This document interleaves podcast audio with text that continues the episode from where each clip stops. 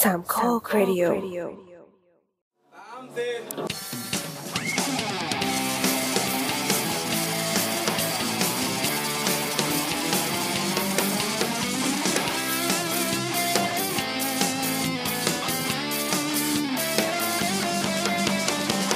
เปิ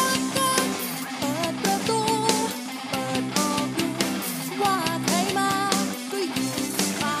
ยแล้วไม่นานแล้วใครจะมาเปิดประตูหัวใจ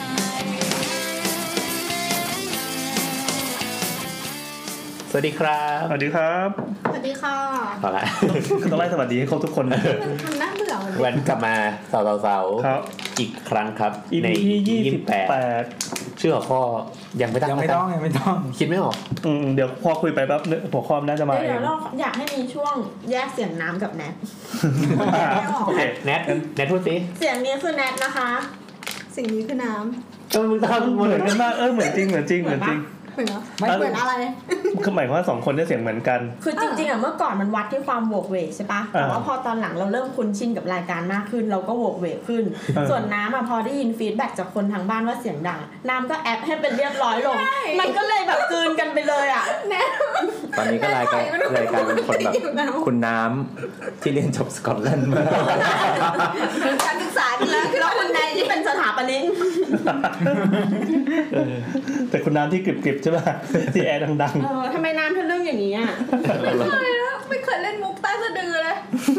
ๆอ่ะสรุปว่าเราก็เองก็ยังแยกไม่ออกนะ ถ้าเรามาฟังย้อนก็คงไม่รู้ว่าใครอะจริงๆเราก็มีวิธีจับว่าถ้าแนทมันจะแบบรอจังหวะรอจังหวะยิงแต่ถ้าน้ำนี่จะ ปล่อยมาเรื่อย จริงๆ ถ้าเลือกคอนเทนต์ดีๆ ก็จะรู้ว่า ๆอ๋อ ถ้าแนทพูดจบจะมีเสียงแอร์ เรื่องสถาปัตยกรรมในอาบอบนวดอย่างเงี้ยอาจจะเห็นชัดเลยว่าเป็นใคร นั่นแหละครับ อ่ะเจ้าอาวาสครับเดินกลับเข้ามาเข้าเลย เจ้าว่าด ตะวัน ไม่แนะ ตะ นำตัว วั กันนิดนึง ครับผ แอ ม นแอนครับ โบ๊ทครับ น้ำค่ะ แนทค่ะ ตัวครับ แกงครับ เอยตอนนี้พี่แกงก็จะเป็นทะสมาชิกถาวรคนใหม่ ได้จริงจังกว่าทุกคนในในกลุ่มแล้ว จังมากอ่ะ แฮชแท็กสาวๆๆคืองานประจ เออไม่แบบเออเขาต้องเล่าก่อนว่าเนี่ย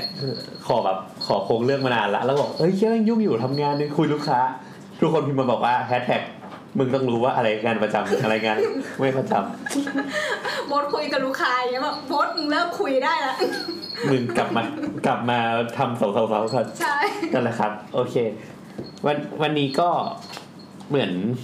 วันที่เท่าไหร่นะ วันนี้วันที่เท่าไหร่วะ เรา เรา ที่ ลอกการวันที่เก้า เออแต่เราอัดกันก่อนหน้า วันที่ สอง เจ็ดำครับ เจ็ด ใช่ ครับ ก็วันวันนี้เราจะมาพูดเรื่องอะไรอ่ะ พูดเรื่อง เอาพูดไปเลย อสังหาริมทรัพย์อ่ะ ใช่อสังหาริมทรัพย์ เป็นภาพกว้างก่อนเนอะยังไม่ยังไม่ลงรายละเอียดละกัน อืมก็ใช่ใช่ ใช่อสังหา ไม่ไม่ เหมือนจะกำลังจะคิดต่อว่าอธิบายว่า อาจ ยังจะไง มีแวะบ้างว่ะอาจจะมีแวะ คือ รายบริ คือ ษั มัน ทราย มัน โครงการ มัน บ้าง สเกลมันใหญ่มากพอเราพูดคำว่าอสังหาริมทรัพย์เนี่ยมัน อืม มันเป็นไปได้หลายอย่างอ่ะ เออเออเออ เอออย่างอย่างเนี้ยเราเรามาเริ่มกันว่าอสังหาริมทรัพย์ที่เราคิดว่าอะไรบ้างที่เป็นอสังหาริมทรัพย์เนี่ย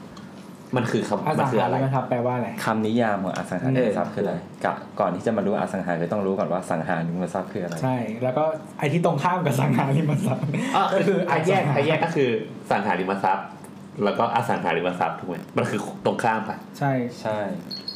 เอออสังหาริมทรัพย์คืออะไรเอาแบบเข้าใจแบบง่าย เอาชิบหายแล้วหันมาถามแล้วตูจะรู้เนี่ยมันมีคำว่าสังหารอยู่ข้างในอะ ๆ สังหา สังหาพี่ไม่มีรถ เอาเหรอ เอ้ยเมื่อกี้จะเล่นมุกนี้เหมือนกันนะ แต่รู้สึกว่าเอ้ยมันต้องดูโง่แน่ๆก็เลยไม่เล่น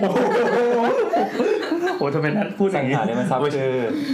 ที่เคลื่อนไหวได้ปะ ใช่ ที่สามารถเคลื่อนย้ายได้ เออมันเคลื่อนย้ายได้ โคตรนี่มึงรู้ ต้องเป็นซับด้วยป่ะ ซับด้วยสิพี่ ซับซับที่เคลื่อนไหวได้ ต้องมีคำว่าซับ เออ อ๋อเพราะมันมีคำว่าสัง เออ ไม่อย่างเช่นแบบรถยนต์อย่างเงี้ยมันเคลื่อนไปได้ไง อ่าน อืม งั้นรถยนต์ก็คือสังหาริมทรัพย์เนี่ย ถ้ารถยนต์ที่จอดเสียไว้อะ พี่ก็ลากรถยกมาขึ้น เรือปลาเรือ อืม อืม เรือก็ถือเป็น จริงๆทรัพย์สินอะไรก็ตามอ่ะ มันก็เป็นสังหาริมทรัพย์นั่นแหละ อืมอืม เอ้ยเราทำไมเราโง่วะเราเพิ่งเคยได้ยินคำว่าสังหาริม เอ ทรัพ อ ย์งั้น เราเพิ่งเราเพิ่งรู้สึกว่าเฮ้ยมันมีคำนี้ด้วยทั้งๆที่รู้ว่าการใส่อ่ะมันเป็นอินเวอร์เข้าไปเว้ย อืมอืม แต่ก็ยังแบบรู้สึกว่าเฮ้ยทำไมเราไม่เคยสงสัยมาก่อน ก็อ่าน ว่ ข้าง มี หน้ามัน อ่ะ เป็นคำอุปสรรคไงแปลว่าไม่ไง อืม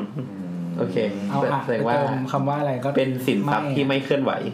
อย่างคำว่าสุจิ อยากรู้เลยอยู่แต่มันมี อันนี้อันนี้ไม่รู้อันนี้ไม่รู้จริงอันนี้ไม่รู้จริง ไม่รู้ว่า ขึ้นเต็ม แต่ หลอด แต่เรา เลยอะ แต่ไม่แต่เราว่าแบบสูไม่รู้เกี่ยวกันว่าอันนี้เดา ซูจิ สูจิ ปู่นี่ กับสูสูจิอ่ะมันแปลว่าเกิดอ่ะ อ่า อืม อ้าวแล้วอาซูจิคือไม่เกิดใช่ไหม ก็คือยังไม่เกิด สุจินะครับ เป็นเวิร์บไม่เป็นวอลวอลคืออะไรวะ อ๋อแปลว่าสะอาด สะอาดหมดจดผ่องใส อ้าวอาซูจิก็แบบไม่พอใคร เออ เพ วะ ราะว่าเป็นคำวิเศษ ความพิเศษ ครับอ๋อวอลคือพิเศษ อืม วอลเวิร์บน่าเกลียดอ่ะ พอเวิร์ฟอ่ะแล้วไงต่อ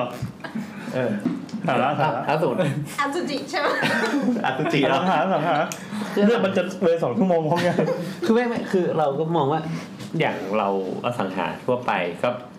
คิดเป็นภาพง่ายๆก็บ้าน บ้าน อืม ใช่ คอนโดมิเนียมที่ดิน ที่ ที่ ดิ ดิน น เลยใช่ไหมที่ดิน ที่ดินด้วยรวมถึ ที่ดีมึง ด้วย ย้ายได้ไหม เออไม่ได้นะ ที่ดินย้ายไม่ได้ เพชรพลอย ย้ายย้ายได้ได้เหรอ ไม่ได้ไง ย้ายย้ายได้ย้ายได้ มีอะไร คือคือก็จะพออันนี้มาเอาเสร็จปุ๊บก็จะมีที่ที่เราอยู่เนี่ยก็อันนี้พอมันเกี่ยวกับสถาปัตย์ไงก็เลยอยากจะให้ลิงก์มันเกี่ยวเกี่ยวกับที่อยู่อาศัย อ่า ในปัจจุบัน อ่าใช่ ก็จะมีที่ดินคอนโดบ้านเดียวถูกปะบ้านเดียวแล้วก็ทาวน์เฮาส์อ่ะ อืม อ่ะอันนี้เราเคยคุยใน EP บ้าน ที่ บ้านบ้านบ้าน สิบหกสิบเจ็ด อืม ใช่ไหม ประมาณนั้นแหละ สิบห้าสิบหกสิบเจ็ดนั่นแหละครับ ก็กลับไปฟัง แต่ว่า EP เนี้ยเราจะมาสเกลที่มันใหญ่ขึ้นหน่อยละ เป็นเกี่ยวกับการลงทุนนี้ป่ะ เราจะบอกจุดประสงค์ของการอ่าหยิบหัวข้อนี้มาคุยกันแล้วกัน คือเราเอ่อวันก่อนที่เราไปอัดที่ที่โบสใช่ไหมที่คอนโดโบสใช่ไหม ที่คอนโดโบนที่คอนโด เอ โบ อน อยู่ๆเราก็ยืนคุยกับตัวที่ระเบียงไว้ยตัวเขาพูดมาว่า เนี่ยรู้ไหมว่าแล้วก็ปลายมือไป ที่ดินข้างหน้าเนี่ยเป็นของตระกูลนี้ปุจจุบตึงเฮ้ยจริงเหรอทั้งหมดเนี่ยเลยเหรอมันใหญ่ขนาดนี้เลยนะนะเออแล้วตัวบอกใช่แล้วยังมีตระกูลอื่นอีกและตระกูลนี้ยังมีที่ดินที่อื่นอีกเฮ้ยแบบเจ๋งว่ะ อย่างตัวรู้ได้ไงมีธงขึ้น ความรู้สึกของ ไม่ ไม่อาความรู้สึก ตัว เกี่ยวกับม็อบโทนนี่ เออเออเออประมาณนั้นประมาณนั้น ตัวนามสกุลจิราธิวัฒน์ดูไม่รู้อะ เอาเหรอ เดี๋ยวไปพาดพิงกันไม่เป็นไร เราเราก็ทึ่งตั้งแต่สมัยที่พูดเรื่องห้าง แล้วก็เลาะไปถึงแบบใต้เตียงของตระกูลนั้นแล้วอะ พอพอตัวชี้ไปตรงไหนแล้วมันจะมีตึกขุดขึ้นมาปุ๊บปุ๊บปุ๊บมีรถไฟฟ้าวิ่งผ่านปิ้งปิ้งปิ้งอย่างเงี้ย อ่า เออ ใช่ เราเห็นประกายอย่างนั้นโผล่ขึ้นมา ก็เลยรู้สึกอยากรู้ว่าเฮ้ยมันมีมันมีมันมีอะไรแบบเนี้ยอยู่อีกเยอะหรือเปล่าในประเทศไทย แล้วก็บรรดาอสังหาริมทรัพย์ต่างๆเนี่ยมันถูกถือครองโดยใคร แล้วเขาจะไปทำอะไร คนจนๆที่กินไก่ฟรีอย่าง อย่างเราเราเนี่ยจะมีส่วนเกี่ยวข้องกันยังไง แล้วเขาจะมาบงการอะไรกับประเทศเราอีก ตอนนี้ทุกคนกำลังกินไก่ฟรีอยู่ที่แนทซื้อมา ครับ ใช่ อร่อยอ่ะอ่ะแล้วไงต่อ คือต้อง ที่ บอ เรา ก เราอัดกันที่บ้านแนท ครับ อืม คือต้องบอกก่อนว่าอสังหาริมทรัพย์อะมันกลายเป็นเครื่องมือในการที่แบบสร้างสร้างความแบบมั่งคั่งของ อ่า ของคนไปแล้วในในสมัยนี้ ที่ ที่ ห แบ มาย บ ถึงว่าคนธรรมดาทั่วไปหรือว่า ด้วยด้วยทั้งสองอย่างแบบคนไทยก็จะมีค่านิยมที่เหมือนกับว่าต้องซื้อที่ดินเก็บไว้ อ้าวแต่มันก็ฟิลคล้ายๆกับตั้งแต่เมืองนอกก็เป็นไง เออที่ บ อื่นรร ก็ ดา เป็นปะ ศักดิ์มันมาจากที่ดิน ใช่ใช่ใช่อันนี้ก็อันนี้ก็จะมีตัวเลขมามามามาบอกว่าทำไม เคยเคยอ่านอย่างเนี้ยที่เขาบอกว่าน่าจะจอห์นล็อกหรือใครคนที่บอกว่าให้แบ่งสมมติว่าหาทรัพย์สินได้ต้องแบ่งเป็นสามส่วน แบ่ง อ่ะ ยังไง สาม ครับ ส่วนยังไง ยังไง คื ส่วอนห จะจบ นึ่ง ครับ เราใช้ในชีวิตประจำวันส่วนหนึ่งใช้อะไรทุกอย่างแล้วอีกอย่างคือแบบใช้ลงทุนเพื่อต่อยอดอนาคตอะ เอ้าไม่ใช่ อ่าฮะ 25เปอร์เซ็นต์เลี้ยงปลา 10เปอร์เซ็นต์ปลูกข้าวเนาะ ไม่อันนี้อันนี้ไม่แน่ใจนะ คือคือเคยเคยอ่านสักที่แล้ว คือเนี่ยแหละก็ มัเหมือน ก็จะบอกว่าพอพอในปัจจุบันนี้ปุ๊บอ่ะอันนี้อันนี้คือแบบไปไปอ่านมาเป็นเป็นบทวิเคราะห์เดี๋ยวต้องให้เครดิตหน่อยเป็นบทวิเคราะห์ของธนาคารกรุงศรี คือเขาอุตส่าห์ทำออกมาเราก็ต้องแบบให้เครดิตหน่อย ก็คือ ที่ดินอ่ะให้พี่ให้เลือกที่ดินคอนโดทาวน์เฮาส์บ้านเดี่ยว คิดว่าอะไรอ่ะ ตั้งแต่ปี 2552อะถึง 2559อะอะไรราคาขึ้นเยอะสุด คอนโดเอ้ยบ้านเดี่ยวบ้านเดี่ยว อ่ะ นี่บ้านเดียว คิดว่าบ้านเดี่ยว อืม มีตัวเลือกอะไรบ้าง ที่ดิน คอนโด คอนโด บ้านเดียว บ้านแล้ว เดี่ยว ก็ทาวน์เฮาส์ เน้นว่าอะไร ที่ ใน ดิน ในบริเวณกรุงเทพมหานคร อ๋อ กับ ว่า ที่ดิน ที่ดินเรามั่นใจ แต่ว่า อ่า ที่ดิน ถ้าถ้าถ้าเมื่อกี้ไม่ได้สะโขบอะ ถ้าว่าถ้าในกรุงเทพอะที่ดิน เออคำตอบก็คือที่ดิน อ้าว รองลงมาคือคอนโด อืม เออแต่คอนโดน่าจะโดนเยอะ คือสมมุตินะ ปี 2552อ่ะที่ดินอยู่ที่ราคา 100 บาท อือฮึ สมมุตินะ อันนี้คือคือปกติเวลาคำนวณเขาจะใช้แบบเป็นปีเบส เออ ปีเบสเขาเทียบเป็น ปี ปี ฐาน ฐานเป็นปีที่ร้อยแบบก็จะถือว่าอันนี้เป็นหนึ่งร้อยสองห้าห้าสองเนี่ยสมมติหนึ่งร้อยบาท อืม สองห้าห้าเก้าเนี่ยที่ดินเนี่ยขึ้นมาหนึ่งร้อยเจ็ดสิบเอ็ดบาท เฮ้ยเกือบสองเท่าเลยอะ ปีจะเฉลี่ยประมาณ 7% มัน ปีละ มัน 7% มันมันแซงเงินเฟ้อไปเยอะมากเลยนะ คือด้วยพี่พี่มีความประสบการณ์ด้ต้วยองแต่ง ที่ว่าโครงการแบบ property developer อะเขาจะมองเห็นว่าที่ดินที่มันสามารถพัฒนาได้เป็นโครงการที่อยู่อาศัยจริงๆอะมันมีได้ลิมิตมาก ถึงแม้ว่าที่ดินกรุงเทพมันมีเยอะจริงๆถูกปะ อืมอืม แต่ว่าที่ดินในการที่แบบเขาจะรู้สึกว่าเฮ้ยตรงเนี้ยฉันทำตรงนี้ปุ๊บอะแล้วมันสามารถทำรายได้ได้จริงๆอะมันมีน้อย งั้นการแย่งพื้นที่ตรงเนี้ยก็จะสูงขึ้นเนี่ยพออ ม แย่งพื้นที่ตรงนี้ปุ๊บสูงขึ้น ราคาที่ดินก็จะสูงขึ้นตามก็จะเป็นลักษณะอย่าง มั นี้ นมันมีน้อยลงเรื่อย คือมันเป็นทรัพยากรที่มีจำกัด ๆ ใช่ ใช่อ่ะมา ไปเรา แต่มาดูอย่าง เพิ่มใหม่ แต่มาดูอย่าง ได้ อื่นกันด้วยไหม อ่า ที่ดินร้อยเจ็ดสิบเอ็ดบาท บ้านเดี่ยวร้อยสามสิบบาท เยอะอยู่นะ ทาวน์เฮาส์ร้อยสามสิบเจ็ด อืม คอนโดร้อยหกสิบหก โอ้ยก็เกือบเท่าที่ดิน คอน เลย โดก็เกือบก็สูงอยู่ นี่ไงเพราะว่าเรารู้สึกว่าคอนโดมันคือพื้นที่แคบที่ถูกถูกซอยย่อย ถูก อืม ขยี้อ่ะให้มันแบบมันราคาสูงขึ้นน่ะ อืม เราก็เลยรู้สึกว่าอ๋อเออ เมื่อกี้ถ้าเกิดไม่ตอบที่ดินก็คงจะตอบคอน คอน โด โด ไม่แต่เราว่า เพราะว่าที่ทำที่ดินอ่ะ มันที่ทำที่สำหรับโลเคชันสำหรับคอนโด มันก็สกาสตามที่ดินที่มันน้อยลงนั่นแหละ อืมอืมอืม เพราะว่าหมายถึงว่าบ้านเดี่ยวมันยังสามารถมีโลเคชันที่สมมติว่าโลเคชันอื่นๆอ่ะที่มัน ถนนน ไม่ได้ถูกจำกัดด้วยด้วยสิ่งที่คอนโดมันต้องมีอ่ะอย่างเช่นแบบรถไฟฟ้าอย่างเงี้ย อ่า มันมีจำกัดอยู่ไงเพราะฉะนั้นที่ที่สร้างคอนโดมันก็จำกัด แต่ว่าแบบพอเป็นบ้านเดี่ยวหรืออะไรเงี้ยมันก็ตัวเลือกในการเลือกที่ดินมาทำโครงการมันก็อาจ อื จะเยอะกว่า มอืมอืม นั่นแหละครับ ก็ก็คืออ่ะพอพอมาเสร็จเนี้ยเราก็จะมาปูว่าสมัยก่อนเนี่ย จะสร้างบ้านสักหลังเนี่ย อือฮึ ต้องทำอะไรบ้าง เราก็ต้องหาแบบหาทำเล ใช่ใช่ เอ่อ มาเลยเข้าไป ปลูกสร้างบ้านขึ้นมา หาผู้รับเหมา อืม ซึ่งอันเนี้ยยากมากหาผู้รับเหมาขึ้นมาแล้วก็คุมขั้นตอนอะไรต่าง ๆ อะไรเงี้ย อืม ซึ่งสมัยก่อนอ่ะมันยังไม่มี property developer อืม เหมือนปัจจุบัน ที่ ที่ จะ แบบ มาดูแลแบบ ใช่ที่จะมาดูแลเสร็จสับให้ แต่ว่าเขาก็ต้องแบบมีการแบบกินกำไรนิดๆหน่อยๆ อืม อืม เออขึ้นมาถูกปะดังนั้นก็คือจะแรกแรกเริ่มเดิมทีในประเทศไทยมันจะเริ่มจากบ้านเดี่ยวกับทาวน์เฮาส์ก่อน อืม เออซึ่งซึ่งตรงเนี้ยเราจะเรียกว่า landed property เหมือนโครงการแนวราบ คือเป็นเหมือนค่านิยมด้วยล่ะ แบบมองว่าคนที่รวยก็คือคนที่มีบ้านใหญ่ๆอะไรอย่าง อ่า เงี้ย ใช่ เออโดยที่แบบใหญ่ตรงไหนก็ได้ ไม่ต้องแบบเลือกทำเลก็ได้ อืม นั่นแหละ ก็คือสมัยก่อนก็จะมีแบบเขาเขาคิดว่ามันน่าจะเริ่มแบบประมาณปี 2516 โอ้โห ที่แบบ นาน เริ่มเริ่มมา มันเป็นยุคอเมริกันดีมป่ะ น่าจะน่า คือคือเคยอ่านว่าแบบค่านิยมที่เราได้รับมาทุกวันเนี่ย มันมาจากยุคอเมริกัน ที่แบบต้องมีบ้านอะไรอย่างงี้ ใช่ อืม อืม ก็จะเป็นยุคประมาณช่วงนั้น โครงการดังๆ แต่ สมั บ้าย นที่ นั้น นู้น เนี่ ไม่ ย เหมือนที่นี่นะ โครงการโครงการดังๆสมัยนั้นในปี 2516เนี่ยก็จะมีโครงการเสนานิเวศ พี่แอนทันนะ เสนานิเวศ อืมอืมอืมอืม เสนานิเวศ ไม่ไม่ทัน จะไปทันได้ ไม่ ไงหรอ รู้จักอ่ะ โครงการบ้านสีรับสุข อืม ซึ่ง Land and House อ่ะเป็นเป็นบริษัทแรก ๆ ที่แบบทำขึ้นมา Land and House นี่จะเป็น property developer รายแรก ๆ ของประเทศไทย อืม ที่แบบตั้งขึ้นมา สินสองห้าหนึ่งหก เออ แต่แต่ประเด็นก็คืออ้าวแล้วคอนโดมาเมื่อไหร่ในประเทศไทย อ๋อ อืมคือถ้าไปถ้าไปตามจากพรบอาคารอาคารชุดเนี่ย ก็จะเห็นว่าฉบับแรกอะพรบอาคารชุดอะมันคือปี 2522 ใช่ อืม ปีสองสอง ก็ก็น่าจะมีประมาณนั้น แต่ว่าตอนเนี้ยปัจจุบันอะมันอยู่ที่ฉบับปี 2551มาอืม คือต้องเข้าใจว่ากฎหมายมันมาทีหลังด้วยนะ อืม คือเพราะฉะนั้นมันควรจะมีมาก่อนใช่ ใช่ใช่ไอคอนโดน่าจะมาก่อนด้วย กฎหมายถึงมันจะมาคุมทีหลังอย่างทุกวันเนี้ยคอนไอกฎหมายก็ตาม ตามสิ่งที่พวกเราคิดพวกเราสร้างกันมาก่อนนะอะไรอย่างเงี้ย อืม คอนโดมันคือมันคือร่างวิวัฒนาการของพวกแฟลตอพาร์ตเมนต์อะไรอย่าง ใช่ เงี้ย ใช่ ใช่ใช่ จริงๆ เมื่อ แล้ว ก่อนก็เรียกเป็นอย่างนั้นมา จริงๆแล้ว ไม่ คอน มันคือสิ่งเดียวกันปะ คน อืม สื่อกัน อืมคือ โปรเจกต์แรกๆของคอนโดก็คือแฟลตปลาทอง เมืองทองธานีอะ อืม อืมที่โบ๊ทไม่รู้ว่า คือบ้านของคือผมไม่รู้ ไม่คือจนั่นเอง ริงๆมันเขาเรียกว่าอะไรอะแฟลตอพาร์ตเมนต์หรือว่าคอนโดอะจริงๆ มันไม่ได้ distinguish กันแบบที่เราใช้กันปกติในในเมืองไทยเราใช้ใช้แฟลตหรืออพาร์ตเมนต์เรียกแบบที่เช่า อ่าอ่าอ่า แต่ว่าจริงๆ แล้วมันไม่ใช่ไงจริงๆ แล้วแบบ มันคือการอยู่อาศัย คือเออมันคือที่มันคือแบบเหมือนกันอะจริงๆ แล้วอะ อืม เอ้ยแต่เราสงสัยอย่างห นึ่ง เหมือนแบบจริง ๆอ่ะคอนโดอ่ะมันมันส อั ร้าน ง นี้ใคร มา นะอันนี้ใคร แนทแนท มันสร้างมาเพราะว่าที่บอกว่าที่ดินมีจำกัดก็เลยแก้ปัญหาด้วยการใช้พื้นที่ในแนวสูงถูกปะ อ่า อือฮะ แล้วทำไมโปรเจกต์แรก ๆ ถึงไปเริ่มเมืองทองในเมื่อช่วงที่เริ่มอ่ะ เมืองทองน่าจะยังไม่หนาแน่น แค่สนามบิน หรอ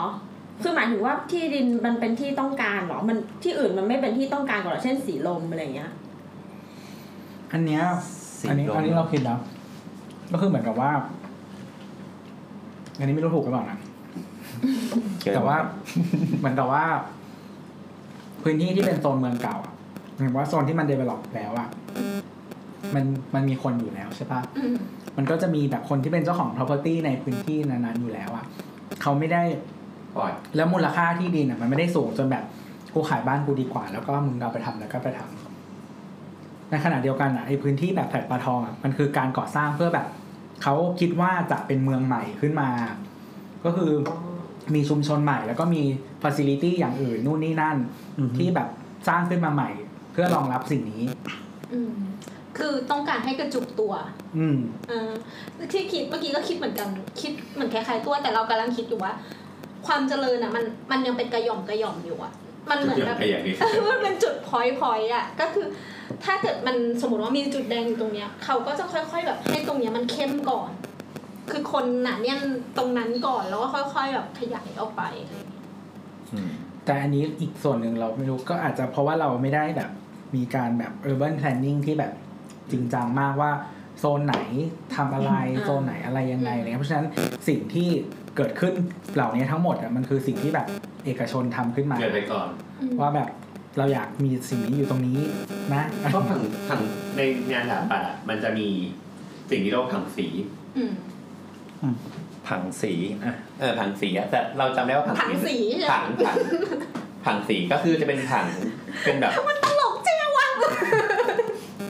มันมันจะเป็นแบบแผนที่กรุงเทพนี่แหละ แต่ว่าจะแบ่งแบ่งโซนต่างๆ ว่าโซนนี้ อะไรสร้างได้บ้างโซนนี้อะไรสร้างไม่ได้บ้าง อือฮึ เช่น ถ้าเกิดเป็นเจอผังสีแดงก็คือพนิชยกรรม เออ ในชาคำนี้ต้องสร้างเลยครับ ก็คือมันมันไม่เชิงว่าสร้างอะไร มันมันสร้างอะไรก็ได้ แต่ว่าคล้ายๆว่าข้อจำกัดบางอย่างมันจะได้มันจะได้เยอะกว่าผังสีอื่นเนี่ย อืม ใช่ เช่นสมมุติว่า FAR คือ ที่เรียก FAR คือ for area ratio ระยะ แปลเป็นไทยอีกทีหนึง เอ สิ อ พยาล้น พื้นที่ต่อสมมติว่าสมมติว่ามีหนึ่งพื้นที่ ขนาดขนาดพื้นที่ใช้สอยต่อขนาดที่ดินหรือเปล่า เอ่อ for a ratio สมมติสมมตินะเอาสมมติว่าหนึ่งต่อสิบใช่ไหมสมมติหนึ่งต่อสิบก็คือ มีสมมติว่ามีที่ร้อยหนึ่งมีที่ร้อยหนึ่งอะ อ่ะ ที่ดินร้อยหนึ่งอะสามารถสร้างขึ้นไปรวมทั้งหมดอะได้พันหนึ่ง อืมอ่าโอเค ก็สิบชั้น ประมาณประมาณ ถ้าถ้าเต็ม ถ้าเต็ม อืม ก็ก็คืออย่างสีแดงก็อาจจะ for a ratio อะเยอะกว่าสีอื่น อืม หรือว่าถ้าแบบสีน้ำเงินก็เป็นที่ของรัฐ ก็ต้องสร้างโรงเรียนสถานพยาบาลหรือว่ามหาลัยอะไรเงี้ย อืมอืม ทางสีเขียวก็เป็นเกษตรกรรมอาจจะความสูงมีข้อจำกัด อืม หรือว่า for a ratio น้อยกว่า แต่ก็ไม่ได้ห้ามสร้างอาคารพาณิชย์ใช่ป่ะ ไม่ไม่ไม่ได้ห้าม แต่ว่ากฎหมายมัน โอเคมัน มันไม่ได้ สมมติว่า เรียกว่าเอื้อดีกว่าปะ อืม สสมมติสีแดงมันก็เอื้อให้ทำพาณิชย์เต็มที่อย่างเดียว มันก็จะมีข้อจำกัดมากแบบมากก ค ว่าน ละแบบอะคนละแบบกัน หรือว่าถ้าสีเขียว OSR ก็คือ Open Space Ratio ค่าค่าของพื้นที่เปิดอะมันก็จะเยอะก็อาจจะต้องเยอะกว่าสีอื่นอะไรเงี้ย อืมมันนั่นแหละครับ ซึ่งซึ่งไอ้ผังสีเนี่ย มันเข้าใจว่าน่าจะมาช่วงปีหลังๆ นี่เหมือนกัน เออ ปีสองกว่า ที่เริ่มมีผังเมือง ๆเออที่เริ่มมีผังเมืองจริงแต่ที่จริงผังเมืองก็ค่อยๆมีนะแต่ว่ามันก็เหมือนที่บอกว่าเอกชนมันวิ่งไปก่อนนะ อืม แล้วรัฐก็ค่อยไล่ไล่ตี อ๋อ ตีป้อมไหม เนี่ยตีป้อม ป้อมไหนอะ ไม่รู้ อืมก็คือเมืองที่มันโตเนี่ยมันโตจากการไม่มีข้อจำกัดก่อน เสร็จปั๊บพอเฮ้ยมันมันจะเริ่มกลายเป็นมะเร็งแล้วอ่ะรัฐเขาก็เอาอันนี้มากรอบตีล้อมไว้ ส่วนส่วนส่วนเมืองทองอะแฟร์ทองให้ให้เดานะ เราว่ามัน เจ้า ใกล้ เมืองทองกับแปดทองคนละที่กัน เอ้ยเดี๋ยวแฟร์ทองอยู่ไหนวะ แปดทองอยู่ตรงตรงรังสิต อ๋อ เออเมือง เอออันทองก็ นั้ คื น อเมืองทอง อันนั้นก็จะน่าจะโตไปทางโน้นอะไรเงี้ย อืม เออแต่ส่วนเมืองทองอ่ะเขาเด็กเฉพาะถ้าแบบเมืองทองเข้าใจว่าเซิร์ฟตัวของสนามบิน อืม อืมเพราะว่าเมื่อก่อนดอนเมืองมันคือ international airport ถูกไหม อืม เออดังนั้นมันก็น่าจะต้องมีขากลับมาอะไรเงี้ย เมืองทองนี่ก่อนหน้านี้มันเป็นยังไงอะ ไม่แต่มันแปลกป้าคือเอาจริงๆเราคือเรางงมากเลยแบบ อย่างสมมติบอกว่ามาเซิร์ฟดอนเมืองหรือว่าแบบมีช่วงที่สุวรรณภูมิเปิดใหม่ๆมันมีแบบหมู่บ้านขึ้นนู่นนี่นั่นแล้วบอกว่าแบบอยู่ใกล้สนามบินอยู่ใกล้สนามบินอ่ะความจริงแล้วแบบที่สนามบินมันเป็นที่ที่มึงไม่ควรอยู่อ่ะ ก็ใช่ไงมันมันเลยต้องชิกออกมาไกลออกมาหน่อยไง ก็แบบ ใจ เรา ไม่พอ เราก็เลยงงว่าแบบเอ้ยทำไมแบบการที่อยู่ใกล้สนามบินที่เมืองไทยมันคือดีเหรอวะ ไม่ดีนะ จริงๆไม่ดีเลยอะ ไม่แต่ว่า ไม่ดีเลย ไม่แต่ว่ามันหมายถึงว่ามันมีคนเอามาแบบเป็นการโฆษณาว่าแบบ อยู่ใกล้สุวรรณภูมิอยู่ใกล้นู่นนี่ อาจจะนั่ง ไรเงี้ย อาจจะนั่งรถบ่อยอาจจะนั่งเครื่องบินบ่อย เอาถ้าเป็นถ้าเป็นกัปตันนะ ไม่จำเป็นก็ไม่อยากจะไม่ไม่เห็น จะ กับตัน จะสร้างเมือง ไป เพื่อกับตัน สามบิเขาก็อยู่โรงแรมนะ อืม ก็ให้เขาอยู่โรงแรมในสนามบินเลย แต่เรามีเพื่อนแบบที่เป็นแอร์อะไรเงี้ยที่แบบต้องเบสสุวรรณภูมิอย่างเงี้ยเขาก็จะไม่ได้อยู่ใกล้สนามบินขนาดนั้นนะเขาอยู่แถวแบบบางจากอุดมสุขอะไรอย่างเงี้ยคือมันไม่ได้ไปสนามบินยากแต่ว่าแบบไม่ได้แบบโหมึงอยู่สนามบินแล้วมึงเดินทำงานอะไรเงี้ย อืม คือชีวิตเขาก็ไม่ได้แย่ มันก็ไม่ได้เป็น เออ เอาเป็นเอาแบบ ต้องไปอย่างนั้นก่อน เราว่าข้อดีที่บอกว่าใกล้สนามบินอาจจะแบบอ่ะถ้าสแตนดาร์ดสนามบินจริงๆ ก็คือการันตีว่าเจริญ เช่นแบบน้ำไม่ท่วมหรืออะไรอย่างเงี้ยเขาก็อาจจะรู้สึกว่าเออมันปลอดภัยว่าน้ำจะไม่ท่วม เนี่ยเรา ร้าน เรียน น้ำ แต่ก็น้ำท่วมนะ ก็ในกรณีแบบถ้ามาตรฐานไง อืม อืมจะบอกว่าดอนเมืองไม่มาตรฐา ดอน นเมืองไม่ได้มาตรฐาน ไม่ได้พูด อยู่ในช่วงสร้างในช่วงรัฐบาลใคร โอ้ยสร้างมาจะร้อยปีแล้ว รัฐบาลแฟนสดิตธนรัฐเนี่ยเหรอ เป็นสนามบินที่อายุมากที่สุดที่เปิดแล้วก็แบบไปถึงว่าเปิดครั้งแรกแล้วยังเปิดอยู่ถึงปัจจุบันนะ อืม ในโลก ในโลกเลยเหรอ ใช่ เฮ้ย พี่ดอนเมืองนี่มาแรกๆเลยนะ มันจะร้อยปีแล้วพี่ โหเขาเจ๋งเลยว่ะ รู้สึกว่าที่แรกในเซาท์อีสเอเชียหรือเปล่า ไม่แน่ใจอ่ะ แต่ว่าสสนามบินแรกของไทยอ่ะคือตรงตรง อุตรเขา ปทุมวันอ่ะไม่ใช่เป็นสนามบินปทุมวัน อืม มีด้วยเหรอ ตอนนี้เป็นอะไรไปแล้ว ก็สไอ้ราชตินามัยมั้ง หรอ อืม เออตรงนั้นแหละ โอเคกลับเขาเรื่อง แล้วไงเมื่อกี้คือเมืองทองใช่ไหม อืม อืม เมืองทองเขาเขาคงมีวิสัยทัศน์ว่าเฮ้ยมีสนามบินเว้ยเราสร้างโหนดอีกโหนดหนึ่งของเมืองป้งแล้วขึ้นมา แล้วก็เสกในระมิด แต่ เมือง แต่ต้องเข้าใจว่าเวลาไปวางเมืองเขาไม่ได้แบบวางจากวางจากพื้นที่ที่ไม่มีอะไรเลยไงมันก็ต้องต้องมีชุมชนเดิมอยู่ตรงนั้นแหละ อ้าวแต่เดิมมันมีชุมชนอยู่แล้ว มันไม่ได้แบบเป็นทุ่ง น่าจะต้อง ดง มี กก ไม่ค่อย ไม่ ไม่น่า ค่อย จะมี มี บ้างเมืองทองอ่ะ มันส่วนมากมันไม่ค่อยมีที่แบบว่าไปตั้งใหม่เลยอะไรเงี้ยก็ไม่ค่อยเห็นนะ อืม ถ้าแบบเมาก่อนเมาก่อน นะแต่เดี๋ยวนี้ก็คือ เดี๋ยวนี้มีเดี๋ยวนี้มี เดี๋ยวนี้ก็ซื้อที่เปล่าๆแล้วเอาเลย เป็นว่าชื่อหรือเปล่าเขาไปตั้งว่าชื่อเมืองทอง เขาก็ตั้งเองดีวะเมืองทองอ่ะแต่ อันนี้อันนี้ไม่มีไม่มี อะไร แต่อาจจะเกิดอาจจะเกิดจากการที่แบบไปวางโปรเจกต์ก่อน แล้วก็สเปกิเลตว่าไปคาดว่าแบบเอ้ยเดี๋ยวมันจะมีแบบโครงสร้างพื้นฐานอะไรมาลงมั้ง อืม ไม่แต่มันเป็นช่วงอันนี้ด้วยเปล่าหมายถึงว่าแบบเหมือนเป็นตอนนั้นประเทศมันแบบเขาเรียกว่าอะไรรวยมากกำลังแบบโต อืมใช่ ก็แบบ ยุคหนึ่งหกป่ะ เออมีโปรเจกต์ develop นู่นนี่นั่น โห มากมาย ยุคนั้นประเทศแม่งรวยสัส อืม อืม ๆได้เงินสนับสนุนจากกองทัพสห รัฐ แล้วก็ จริงจริงจริง อืม ๆ ระเบิด อืมแล้วก็ ระเบิดปี 40เหมือนกันเลยปะ ใช่พร้อมๆกัน อืมทุกอย่างก็ระเบิดสี่ศูนย์หมดเลย อืม อืม ก็ไปดูนะครับเพื่อนที่ระลึก เดี๋ยวเดี๋ยว เอ๊ะ ไม่ดีไม่ได้ตังค์อะพี่ เออไม่ได้ตังค์ เราก็งงอยู่นึกว่าได้ตัง โอเคต่อครับพี่แจ็คเชิญเลย เออนั่นแหละ ต่อต่อ ก็คือก็คือจะมาปูมว่าพอมันมีโครงอย่างเช่นไอโครงการอย่างนั้นอะโครงการแบบเมืองทองอะไรเงี้ย อืม โดยความโดยความที่ว่าเขาอาจจะแบบ speculate ว่าเฮ้ยเขาวางโปรเจกต์ตรงนี้นะ แต่ภายหลังอะมันอาจจะแบบมีถนนตัดผ่าน อืม มีอะไรหลายอย่าง ซึ่งจริงๆแล้วอ่ะอาจจะเคยได้ยินกันสมัยก่อนว่า เวลาจะไปซื้อที่สักที่หนึ่งอ่ะเราก็จะเลือกที่ที่แบบเฮ้ยเดี๋ยว มันจะต้องมีถนนตัดผ่านตรงนี้แน่ๆเลย อ่า ใช่ใช่ ด้วยสาเหตุสาเหตุหนึ่งที่เราจะไปเลือกอย่างนั้นเนอะเพราะเพราะเราก็จะคิดว่าถ้ามีถนนตัดผ่าน ราคาจะขึ้น อืม ถูกปะ อืม ถูกปะเราเราจะคิดกันอย่างนั้นตลอดว่า ถนนคือความเจริญ เออถนนคือความเจริญ ซึ่งอันเนี้ยก็จะมาอันเนี้ยก็คือจะมาพูดถึงโลจิกว่าทำไมทำไมเวลาถนนตัดผ่านอะไรเงี้ย ราคามันถึงจะขึ้น อืม อืม หรือว่าพอเวลามันมีแฟคซิลิตี้ใกล้เคียงอะไรเงี้ยราคามันถึงจะขึ้น คือเคยสงสัยกันไหมว่าเวลานักประเมินราคาที่ดินเนี่ยหรือว่านักประเมินแบบราคาอสังหาริมทรัพย์อะเขาทำกันยังไงบ้าง เวลาแบบที่จะประเมินสักอย่างหนึง เออน้ำสิ เวลาเวลาจะขายที่ดินสักที่หนึ่งอะนอกจากแบบคุณไปดูราคาอ้างอิงจากกรมที่ดิน อ่า หรือไปสำนักงานเขตแล้วไปดูไปเปิดโฉนดเงี้ยหรือว่าไปดูแปลงใกล้เคียงว่าขายกันเท่าไหร่แล้วคุณก็มาแบบขายเงี้ย ตอนแรกก็คิดว่าดูราคากลางในย่าน อ่า แล้วก็ ใช่ใช่ซึ่งมันก็จะมีหลายวิธีครับพี่แอน อืม แต่ว่าจริง ๆ แล้วอะพอเวลาแบบไปประเมินจริงๆปุ๊บอะมันก็จะมีหลายวิธีด้วยกัน แต่ว่าในในเมืองไทยอะมันจะมีแบบพวกเป็นเป็นเฟิร์มแบบดังๆ เช่นแบบ CBRE เวลาเราเห็นป้ายมันจะเป็นป้ายสีเขียวๆอะ CBRE หรือว่า CB Richard Ellis จะมีไนแฟรง สีแดงแดง สีแดงๆแล้วก็จะมี JLL หรือว่า Jones Lang LaSalle อันเนี้ยอันนี้จะเป็นแบบสาม เทาเทาๆดำ เออเทาๆดำๆก็จะแบบมาอย่างเงี้ยสามสามเฟิร์มเนี่ยจะเป็นสามเฟิร์มหลักในการที่แบบประเมินราคาอสังหาริมทรัพย์อย่างเช่นโรงแรม ห้างที่ดินอะไรเงี้ยหลายๆอย่าง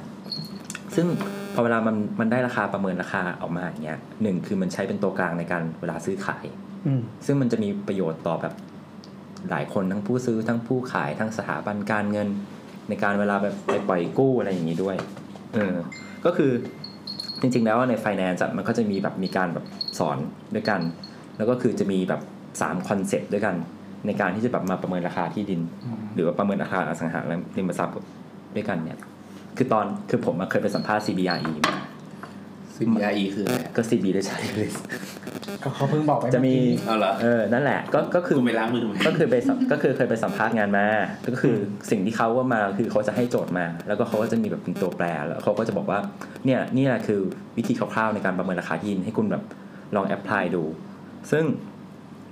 ก็จะมีอย่างอันเนี้ยอันนี้คิดว่าวิวิธีเนี้ยน่าจะเป็นวิธีที่แบบทุกคนเข้าใจง่าย แล้วก็เอาไปแอพพลายได้ ก็คือวิธีแบบ sales comparison approach แปลว่า แปลว่าก็คือเขาคอนเซ็ปต์ก็คือเขาจะหาอสังหาริมทรัพย์ที่มีความลักษณะใกล้เคียงกันหรือคล้ายๆกันประมาณ อืมอืม ประมาณแบบ5้าถึงหอันอะมาเทียบกัน อ๋อ แล้วก็มาหักแฟกเตอร์อะไรต่างๆออกไป อย่างเช่น อันเนี้ยมีมีมีตัวอย่างก็คือ สมมติว่าบ้าน A เนี่ยมีคนเสนอราคามาที่ 1 1 0 0 0 0 บาท 1 1 0 0 0 0 บาท พื้นพื้นที่ 1,800 ตารางฟุต มีห้องนอน 2 ห้องนอน หน่วยเป็นตารางฟุต ด้วย อ่าอันเนี้ยอันเนี้ย เกลียดเกลียดหน่วยตาราง อ่ะอันนี้ใช้ในไทยด้วยเหรอ อันนี้อันนี้คือเอาเอาโจทย์มา อ๋อ เม โจทย์อ่ะโอเค ใช่ มีห้องมีห้องนอนสองห้องนอนมีห้องอ่ะห้องอาบน้ำหนึ่งห้อง แล้วมาเทียบกับบ้าน B ซึ่งมีราคาของปีที่แล้ว ซึ่งราคาราคาบ้าน B ในปีที่แล้วเนี่ยมีการขายเกิดขึ้นจริง อืม ขายที่แสนขายที่แสนสองแต่พื้นที่ 2,000 ตารางฟุต มีห้องนอนสามห้องนอนแล้วก็มีห้องน้ำสองห้อง อืม อ่าอย่างนั้นข้อข้อข้อเปรียบเทียบก็คือห้องนอนจำนวนห้องนอนที่ต่าง อืม จำนวนห้องอาบน้ำที่ต่าง แล้วก็จำนวนตารางฟุตที่ต่างสามตัวเนี้ยพวกบริษัทที่แบบเป็น property consultant น่ะเขาก็จะมีแฟกเตอร์อะไรที่เขาแบบเป็น run regression เป็น โยน โมเดล เข้า อยู่แล้ คอมพิ ว วเตอร์แล้วก็ ใช่โยนเข้าคอมพิวเตอร์อยู่แล้วแล้วตัเขาวคูณ แล้วเขาก็จะมาเป็นตัวคูณว่า อืม โอเค ถ้าตารางฟุตน้อยกว่า ตาราง หักแต้ม หนึ่ง เออ ก็จะหักแต้มไป อ่าอ่าอ่า แบบห้องน้ำประมาณห้องหนึ่งหักแต้มไป อืม ห้องนอนประมาณห้องหนึ่งหักแต้มไปอะไรอย่างนี้ แล้วก็จะมีแบบมีการปรับเงินเฟ้อขึ้นมา อย่างเช่น สมมติ transaction เนี้ยมันเกิดขึ้นปีที่แล้ว อืม แล้วถ้ามันเกิดขึ้นปีนี้ฉันก็อ่ะโอเคคูณเงินเฟ้อไป 3% อ๋อ อย่างเงี้ยคูณมาแล้วก็หักนั่นหักนี่แล้วก็จะมาเปรียบเทียบกัน แล้วเขาก็จะได้ราคาที่มันอ้างอิงขึ้นมาบอกเอ้ยเนี่ยอันเนี้ยคือราคาที่คุณควรจะคุณควรจะขายนะ เออเออ ประมาณอย่างนี้ คนตายในบ้านนี่มีหักแต้มไหม อันนี้ มีนะ น่าจะน่าจะมีคือความจริจงริงปะ คือความจริงผมแบบผมว่าเขาเขาจะมีแฟกเตอร์หลาย ๆ แฟกเตอร์มากเลย อืม มัน เออ มันตั้งแต่แบบที่ดินสามเหลี่ยม ที่ดินอะไรอยู่บ้านหัวมุมหรือเปล่า เออเออเออ แล้วบางทีแบบที่ที่เคยถามเพื่อนมาคือแม้มีแม้กระทั่งว่าระยะทางจากบ้านน่ะไปลงไฟฟ้าเอ้ยไปรถไฟฟ้า โอ้โห แล้วแบบคูณออกมาว่าเป็นกี่เมตรแล้วก็หักไป เออ จะมีแม้กระทั่งอย่างนี้เล เรา ย คิดว่ามันควรมี เออเออเออแต่ เพราะเวลาเราซื้อเราก็คิดคิดหลายอย่าง ไม่แล้วมันมีอย่างงี้ไหมพี่แบบ เข้าบ้านต้องกลับรถหรือเปล่า หรือเข้าขับเข้าไปได้เลย จริงปะวะ อ่ะไม่แต่มันมีผลกับการเลือกนะเว้ย แต่พอนึกออกเลยว่าพวกโครงสร้างอาคารสภาพความเก่าอะไรเงี้ สาย มแห้งอะไรเงี้ย ไม่ นะ คือสมมติว่าไอ้ที่ที่กลับรถอะหมายถึงว่าสมมติอยู่ตรงข้ามฝั่งตรงข้ามถนนกันอะ เออ แล้วแบบอยู่ใกล้รถไฟฟ้าเหมือนกันแต่ว่าหลังเนี้ยต้องกลับรถอันเนี้ยไม่ต้องกลับอย่างเงี้ยมันจะ แล้วเป็นทางกลับรถที่ยากเฮี้ยๆอย่างเงี้ย เออ เอ มัน อเฮ้ย ต้อง กูตัดสินใจได้เลย กลับรถเพิ่มไปอีกแบบ ตัดสินใจได้ 500 เมตร เพื่อรถติดแบบ 20 นาทีอย่างเงี้ยมันก็ต้องเลือกอันที่ไม่กลับร เอ ถ อ อีก เฮ้ยเจ๋งว่ะไอ้พวกนี้มันเหมือนเอามาทำเป็นชาร์ตสำหรับคนที่คิดอยากจะไปซื้อบ้าน จริงๆแล้วเขาจะมีตารางนะครับเขาจะมีตารางแบบเป็นของเขาเลย เออเออ เป็นให้ชัดแน่นอน อันนี้ก็คือวิธีแบบวิธีแรก เออ วิธีที่สองคือวิธีที่แบบ เหมือนกับว่าก็ก็คุณควรจะขายในราคาที่แบบต้นทุน เหมือนต้นทุนการสร้างบ้านนี่เท่าไหร่ ก็อันนี้ก็จะเป็นทางที่แต่วิธีเนี้ยจะไม่ค่อยได้ป๊อปปูล่าเท่าไหร่เพราะมันจะไม่สะมันจะไม่สะท้อนดีมาน คอส plus เออ มันก็จะไม่ maximize ไม่จะไม่ maximize profit เหมือนกับว่าต้นทุนเนี่ยอย่างสมมติบ้านเนี้ย เออ ส บ้าน ร้างสร้างอ่ะใช้ต้นทุนประมาณเท่าไหร่ อือฮึ ก็ควรจะคุณก็ควรจะซื้อราคานั้น ซึ่งปกติแล้วอ่ะ อันเนี้ยการประเมินราคาแบบเนี้ยจะใช้กับประเมินราคาที่แบบกับอสังหาริมทรัพย์ที่มันเก่าแล้วอ่ะ อืม เหมือนกับว่าแบบดีมานของตลาดกับอะไรอย่างเงี้ยมันไม่ มันไม่สะท้อนในตัวราคาบ้านเท่าที่ควร อืมอืม ก็จะเหมือนเอามาประเมินนี้ อีกอันนึงเนี่ยก็จะเป็นแบบ income approach เหมือนกับว่าก็จะเอาแบบสมมติว่า อันเนี้ยจะมาใช้ในเชิงพาณิชย์เยอะ ช่วยแปลเป็นไทยหน่อยครับ แบบเหมือนกับเป็นรายได้ เช็ค เป็น อ่า ไร ถ้าแปลเป็นไทยก็คือเป็นรายได้คิดกลับอะเหมือนกับว่าโอเค อย่างเช่น เหมือนกับว่าพี่แอนมีพื้นที่หนึ่งร้อย ตารางเมตร เออ พี่แอนบอกว่าเนี่ยฉันแพลนว่าฉันจะเอาพื้นที่ 100 ตารางเมตรเนี่ยมาโอเปเรตเป็นร้านค้าสักร้านหนึ่ง อ่า โดยที่ได้กำไรปีละ1นึ่งแสน อืมอ่าโอเค สมมติได้กำไรปีละ1นึ่งแสนนะคือ bottom line นะสุดท้าย เออเออ แล้ว bottom line แต่ว่าไอ้ไอ้หนึ่งแสนเนี้ยเป็น1นึ่งแสนที่อัตราผลตอบแทนที่พี่แอนอยากได้คือ 10%ต่อปีคิดว่าอย่างนี้นะ อืม สมมติว่าสมมติว่าหนึ่งแสนนี่คือต่อปีที่พี่แอนอยากได้ อืม ดังนั้นนะพี่แอนก็ควรจะซื้อที่ตรงเนี้ยด้วยราคาที่แสนหารด้วยสิบเปอร์เซ็นหรือคือศูนย์จุดหนึ่งก็คือหนึ่งล้านบาท อืมอืมอืมอืม ซึ่งความจริงอ่ะ วิธีเนี้ยมันจะลงไปถึงกับแบบ การพยากรณ์งบการเงิน การแบบไปคิดว่ารายได้ที่แบบพี่ควรจะได้ในอนาคตมันเท่าไหร่เท่าไหร่เท่าไหร่เท่าไหร่แล้วก็แบบคิดลดกลับมา ภาษาบ้านๆเวลาพ่อค้าแม่ค้าขายของก็เอ้ยซื้อมาอันนี้กี่ปีคืนทุน อ่าใช่ใช่ใช่คืออย่างนั้นเลย อาจจะต้องไปพิจิตรก่อนนะว่าไอ้ธุรกิจเราอะ เออ มันทำกำไรได้เท่าไหร่ อันนี้ก็อยู่ที่ความเชี่ยวชาญ แต่ความจริงคือมันจะมีแบบแฟกเตอร์หลายอย่างมากแบบค่าเสื่อมราคาการแบบ อ่า สิ่งปลูกสร้างอะไรอย่างเงี้ยซึ่งมันยิบย่อยมาก เออเออ อืมก็วิธีนี้ก็จะแบบ จริง ๆ เราต้องลงคอมอะคือต้องลงคอมแล้วแบบมานั่งแบบลดรั คิด น มือคิดมือ รัน Microsoft Excel แบบ เออพอนึกออกในในในบริษัทแนวนี้น่าจะมีแบบตารางโยนไปปั๊บปรึ๊บออกมา ก็จะมีแบบอย่างนั้นอย่างนั้นอยู่แล้ว อืม อืมอืมอืม ซึ่งซึ่งจริงๆแล้วอันเนี้ยความจริงอ่ะ อธิบายอย่างเงี้ยอาจจะไม่เห็นภาพ แต่แต่ว่าถ้ายกเคสตัวอย่างเลยจะดีกว่า อ่ะอย่างไรครับ โอเคเป็นตัวอย่าง คือ คือสมัยก่อนอ่ะพี่ทำงานที่ธนาคาร อืม แล้วก็แบบได้มีโอกาสอะไป ประเมินนี่เหรอ ไปประเทศเพื่อนบ้านประเทศหนึ่ง อ่าประเด็นเรื่องบ้าน ซึ่งลูกค้าก็เป็นคนต่างชาติเนี่ยแหละ เราสามารถบอกประเทศใช่ไหม ไม่ได้ ไม่ได้ด้วย อยาเลย ไม่ได้เพราะว่าเขาจะมีอยู่ว่าคนนี้อยู่ในอะไรเนี่ย ซึ่งคนเนี้ย คือมันทำให้มันทำให้พี่เห็นภาพเลยว่าคนที่แบบเขาเป็นแบบคนเศรษฐีสมัยก่อนแล้วเวลาเขาซื้อที่ดินอ่ะเขาแบบเขาจะกว้านซื้อเลยเว้ยคือเขาคือเขาเดินลงมาจากรถแล้วเขาก็ชี้ไปรอบๆอ่ะ เฮ้ย อย่างเงี้ย แล้วเขาก็ชี้ไปรอบๆ แล้วเขาก็บอกว่าเนี่ย this is my land นี่ของกู เนี่ยที่ของกู เหมือนขี้ขวาแล้วลาก คือเหมือนกับ หาได้อย่างนั้นเลย จริงๆ แล้วซื้อมาแล้วแล้วซื้อมาแล้วด้วย เออเออ แล้วซื้อมาแล้วด้วยแล้วเขาแล้วเขาก็พิดิกถึงขั้นว่าแบบ ด้วยความที่ว่าเขาคิดว่าที่ดินที่เขาซื้ออะมันติดชายแดนประเทศไทย อืม แต่ที่ดินตรงนั้นน่ะมันมีด่านก็จริง แต่ด่านตรงนั้นมันไม่ใช่ด่านอินเตอร์ อ๋อมันเป็นด่านแบบด่าน โลก ด่านแบบบ้านๆที่แบบเดิน ด่านชั่วคราว เดินไป ก่ เดิ อนนมา อืม ซึ่งสิ่งที่เขาทำคืออะไรปะเขาสร้างถนนเองเว้ย โห เขาสร้างถนนเองต่อกับชายแดนประเทศไทยอะเพื่อที่จะแบบทำให้ทำให้ทางฝั่งไทยอ่ะ เห็นว่าตรงเนี้ย มีทรัพฟฟิก ร้อมพร้ แม่ อม งพร้อมที่จะเป็นอินเตอร์ เป็นด่านอินเตอร์ เอ้ย มีมีคือตอนเนี้ยบัวทำโปรเจกต์หนึ่งโปรเจกต์อยู่อยู่ที่แบบ จังหวัดชายแดนเหมือนกัน พอดีแบบไปช่วยเขาทำวิจัย เหมือนกันก็คือแบบที่ชายแดนอะฝั่งนู้นน่ะถนนมาจ่อแล้ว แต่บ้านเราอะเวลาจะเข้าไปที่ชุมชนนั้นอะต้องจ้างจ้างรถบรรทุกรถบรรทุกอะแล้วก็ต้องแบบลุยลุยลุยห้วยอะ เออ ไปเพื่อไปถึงชายแดนตรงนั้นน่ะแต่มูลค่าปีหนึ่งอะปีละห้าร้อยล้านมูลค่าที่เกิดค้าขายตรงนั้นนะ อ่า อืม อืม เออ แล้วเวลาแบบมันจะมีเหวมีอะไรเงี้ยเวลารถตกเหวอะต้องจ้างช้างอะมาลากรถ เท่ว่ะ ตกเขาอะไรเงี้ยตกห้วยอะไรเงี้ยต้องจ้างจ้างจ้างช้างอะแล้วเขาก็จะขี่ช้างมาแล้วเอาช้างมาลากรถเรา ขึ้นมาอะไรเงี้ยอืม คือเขามองกันไกลมากเลย เขามองกันอย่างนั้นเลยอะ เขามองไกลกันแบบถึงขั้นว่าแบบ มันเป็นดินแดงอะนะ อืม ที่ผมไปดูตอนนั้นนะแต่เขาแบบไม่เป็นไรเดี๋ยวไอ้สร้างถนนตรงนี้แล้วคือเหมือนกับว่ามันก็มีคู่แข่ง เหมือนกับมันก็เป็นด่านอีกด่านหนึ่งที่เหมือนกับว่า มันก็สร้างเหมือนกันคือมันด่าน อยากจะเป็นด่าน ประเทศเพื่อนบ้านอันเนี้ยมันมีด่านหลายด่านที่เชื่อมกับประเทศไทย อืม แต่ว่ามันเหมือนกับว่ามันจะมีอยู่ด่านด่านหนึ่งที่เหมือนกับว่า เอ๊ะทำไมแค่เปิดชื่อประเทศเพื่อนบ้านเราก็ต้องปกปิดกันด้วย อันนี้ต้องอันนี้มันเคยมีข่าว อ๋อ มันเคยมีข่าวอยู่ อืม เป็น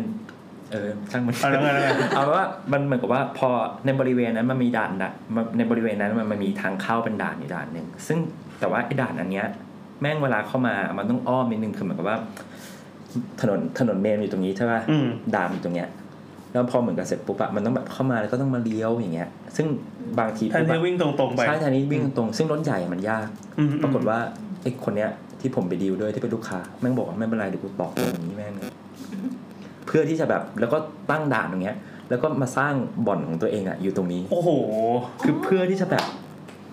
เพื่ออำนวยทุกอย่างให้กับตัวเองอะแล้วคือของอย่างเงี้ยคือมันไม่ใช่เบเนฟิตกับ ทางไทยอย่างเดียว มันไม่ได้ฟิกแต่ทางเขา อ่า แล้วก็แล้วก็ไม่ใช่แค่ว่ากิจการของเขารุ่งเรืองนะ พอเวลาที่ดินเขาเพิ่มเพิ่มขึ้นอ่ะ มูลค่าของที่ มูล ดิน ค่าที่ดินก็เพิ่มขึ้น แล้วเวลาเขาเอาไปจำนองไปกู้กับแบงก์อะเขาก็กู้ได้เยอะขึ้นด้วย อ่าอ๋อ ฉลาดมากเล คือย ว่าบ่อนก็เหลือแค่สองประเทศปะ อืม เอ้ย ใช่ จะบอกว่า ใช่ คี คี ย์ ย์ เวิ เวิ ร์ด ร์ดบ่อน เราเคยมีเราเคยมีโครงการหนึ่งที่เป็นโรงงานที่เป็นสองเจ้าของอะอยู่คู่กันแล้วเป็นที่ดินใหญ่ๆโรงงานใหญ่ๆสองอันเลย แล้วเขาก็ตกลงกันระหว่างสองโรงงานนี้ที่จะทำถนนน่ะ เพื่อที่จะตัดผ่านถนนใหญ่อะมาถึงสองโรงงานโดยสึกทั้งสองฝั่งอะเขาก็ลงทุนทำถนนสิบสิบเมตรอะถนนใหญ่ ๆ เลยอะเออทำขึ้นมาแล้วก็ยกให้หลวงงงไหมที่ดินของเขาเขาทำถนนเองแล้วเขาก็ยกให้หลวง อืม อืมเคยมี เพื่อที่จะให้หลวงอะมาติดไฟแล้วก็ อ่าใช่ใช่ ดูแล ไม่ต้องมาลง คือ รัก ท ษาเอง ำใช่ แต่ว่าถนนเนี้ยจะสืบของเข้าโรงงานเขาอย่างเดียว ไม่มีใครมาใช้ ได้ด้วยเหรอ ใช่ อืม เฮ้ยเขาฉลาดนะฉลาดมากๆ โรงงานอะไรครับ ไม่บอก นั่นแหละเอากลับมาที่แบบว่าพอเวลาเงี้ยเวลาเวลาเราธนาคารปล่อยกู้อะครับสำหรับที่ดินมาเราก็จะแบบมีมีหลักการเหมือนว่าเราจะเรียกว่า LTV หรือว่า loan to value อืม เหมือนว่าส่วนมากที่ดินเราก็จะปล่อยปล่อยประมาณแบบ 30-40%ของราคาประเมินของที่ดิน อืม งั้นพี่คิดว่าแบบปกติก็คือที่ดินเท่าไหร่ อ่ะของราคาประเมินด้วยเหรอ ใช่ ก็แสดงว่าเป็นราคาที่ต่ำมาก แต่ว่าอันเนี้ยมันประเมินไม่ธรรมดาไงเพราะมันก็จะกลับมาที่ว่า อ๋อ ที่คิดว่าจะทำอะไรกับที่ดินนี้ อืม ในอนาคต อืม ก็จะมีการประเมินหลายแบบ ซึ่ง อืม ถ้ามาเชิงพาณิชยกรรมอ่ะ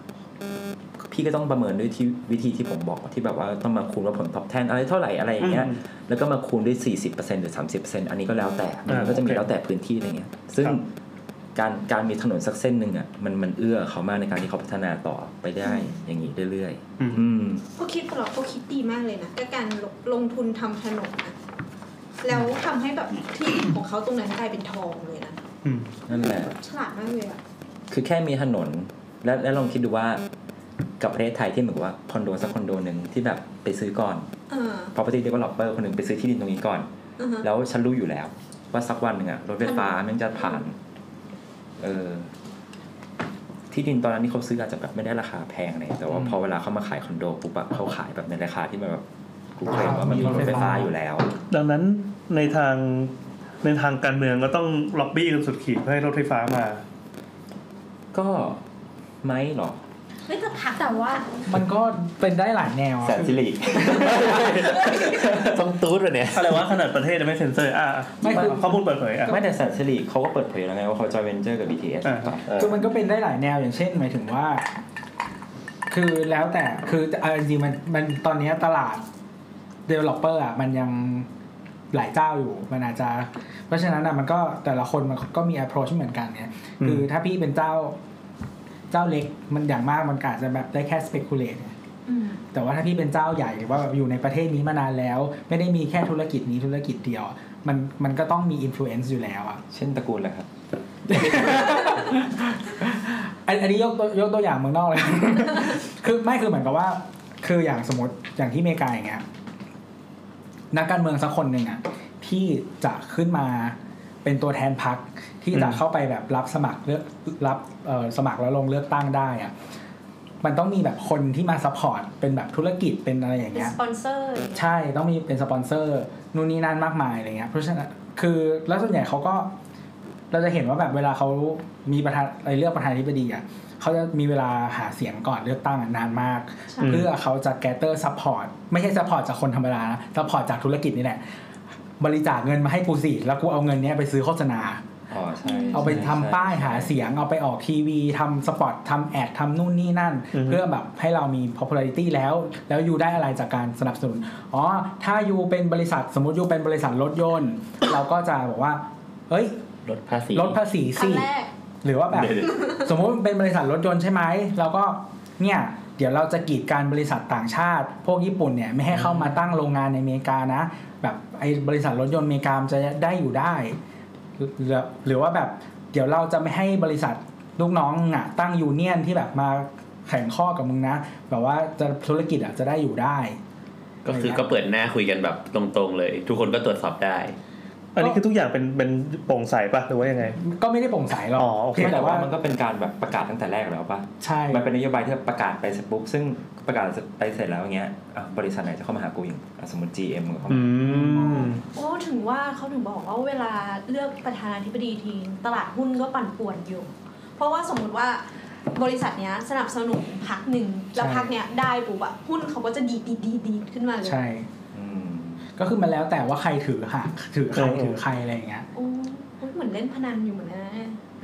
มันไม่ได้พนันไว้ยเพราะเราลงเพราะเพราะว่าเราลงเงินเยอะเลย แบบเราต้องแบบเอาเงินซื้อขึ้นมาซื้อให้มึงได้ นี่แหละทุนนิยมที่แท้ทรู เล่นขึ้นมาเรื่อย อืม เนี่ยประเทศทุนนิยมไงมึงเอาให้ ๆ สุด ชอบไม่ชอบ เออนั่นแหละไม่ก็คือหมายถึงว่าคือที่สิ่งที่จะพูดก็คือหมายถึงว่า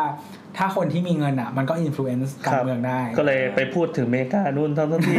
แถวนี้ก็มี ก็คือตระกูลก็คือตระกูลแหละ อืม เออ ก็มีหลายตระกูล ก็มี นะ หลาย ครับ ตระกูล มันจะมีตระกูลทั้งแบบเลือกข้างไม่เลือกข้างอยู่ได้ทุกรัฐบาลใช่ ไม่เอาการเมืองไม่เอาการเมืองไม่เอาการเมืองเอาตาถ้าอินตามประวัติศาสตร์จริงๆ อ่ะ เนี่ยอย่างอย่างตระกูลที่แบบ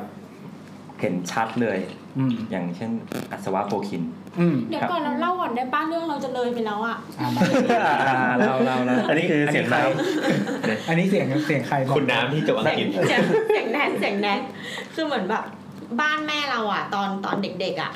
เออคือพ่อของแม่เราอ่ะ ตาตา เออตา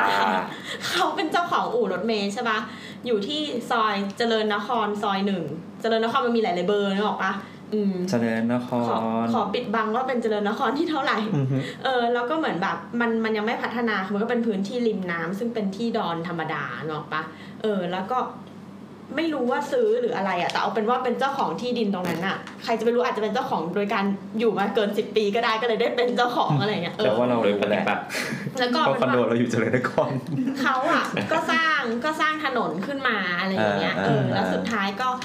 เออในหลวงก็เลยพระราชทานอ่ะ ชื่อซอยให้ ก็เป็นนามสกุล อืม อ่ะลองไปดูว่าเจริญนครเบอร์ไหนที่มันมีนามสกุล โอ้โห แล้วแล้วแล้วทีเนี้ยเหมือนเหมือนไอ้ซอยเนี้ยก็ เอาใหญ่นี่หว่า ไม่ไม่เราอ่ะก็คือขายที่ดินที่แบบ คือมันเป็นมันก็เป็นตึกแถวธรรมดา อ่า หรอกก็คือสร้างตึกแถวแล้วก็มีเช่าแล้วก็เซ้งแล้วก็เหมือนแบบซื้อไปเลยก็มีอะไรเงี้ยเออ อืม แต่ว่าถนนน่ะยังเป็นพื้นที่ส่วนบุคคล อืม อืม ทีเนี้ยแบบแต่แต่บ้านเราอ่ะ ก็เหมือนแบบไม่ไม่ใช่มาเฟียไม่ใช่อะไร ก็ไม่อยากมีปัญหากับใครทีเนี้ยไอ้บ้านที่มันท้ายซอยสุดที่มันอยู่ติดริมแม่น้ำเจ้าพระยา อ่า มันก็เสือกเปิด มันก็ดันเปิดเป็นร้านอาหารริมน้ำ อ่าอ่า แล้วมันก็จะเรียกลูกค้าให้เข้าไปในซอยมันได้ เอ๊ะ อะ ท้ายซอยนี่คือซอยส่วนบุคคลของเราปะ คราวนี้ได้คีย์เวิร์ดได้คีย์เวิร์ดละ มีร้านอาหารริมนะครับ อ่าเริ่มชัดขึ้นเรื่อยๆแล้วครับ เป็น มัน เจ ก็ ริ ต้ ญนองเอา คร ป้ายไฟอะ something มาตั้งข้างหน้าอะไรอย่างเงี้ย อ่า อ่า เออ ซึ่งคนเขาก็บ่นว่ามันทำให้กลับรถยากบ้าง ทัศนวิสัยไม่ดีบ้าง เพราะช่วงน้ำท่วมหนักอะ่ะ เขาก็ทำเหมือนที่สูงสูงๆขึ้นมากันน้ำกัน ซึ่งไม่รู้ว่าใครทำอะไรเงี้ย บวกกับป้ายไฟ บวกกับไอ้รถขายกาแฟอะไรของมันอีกอย่างเงี้ย แล้วคือเหมือนแบบลูกบ้านทั้งหลายแหละก็จะบอกว่าตัวเองอะ่ะเป็นเจ้าของบ้านแต่ไม่ใช่เจ้าของถนน อืม อยากให้คนที่เป็นเจ้าของถนนก็คือบ้านเราอ่ะ โอ้โห ไปวีนกับมันนึกออกปะ เอ้ย แต่บ้านเราก็เหมือน แบบ ไม่ กู อยาก ก็ได้ไม่คุ้มเสีย เกิดกูวีนแล้ววันหนึ่งเดินออกมาจากบ้านมันเอาแบบปืนปากกายิงโป้งเงี้ยแบบเหมือนหมันไส้เท่าแก่อะไรเงี้ยนึกออกปะคือ มีร้านอาหารท้ายซอยเดี๋ยวใช้ปืนปากกายนะ เออ ไม่ ไม่คือมันมันมันใช่ใช่คือมันมันหลายอย่างไงมันเหมือนว่าเขาจะไปสืบว่าใครเป็นคนทำให้มันกลับรถยากใครแบบ อ่าอ่า เหมือนจะให้เป็นไล่ที่จิโกะที่มาตั้งแบบร้านน้ำชงชงๆอ่ะเนกอะบ้า อืม เหมือน อืม เหมือนเอออะไรอย่างเงี้ย ซึ่งแบบ เราไม่รู้แบบว่าเราวอกับใครอ่ะ เออ อะไรอย่างเงี้ย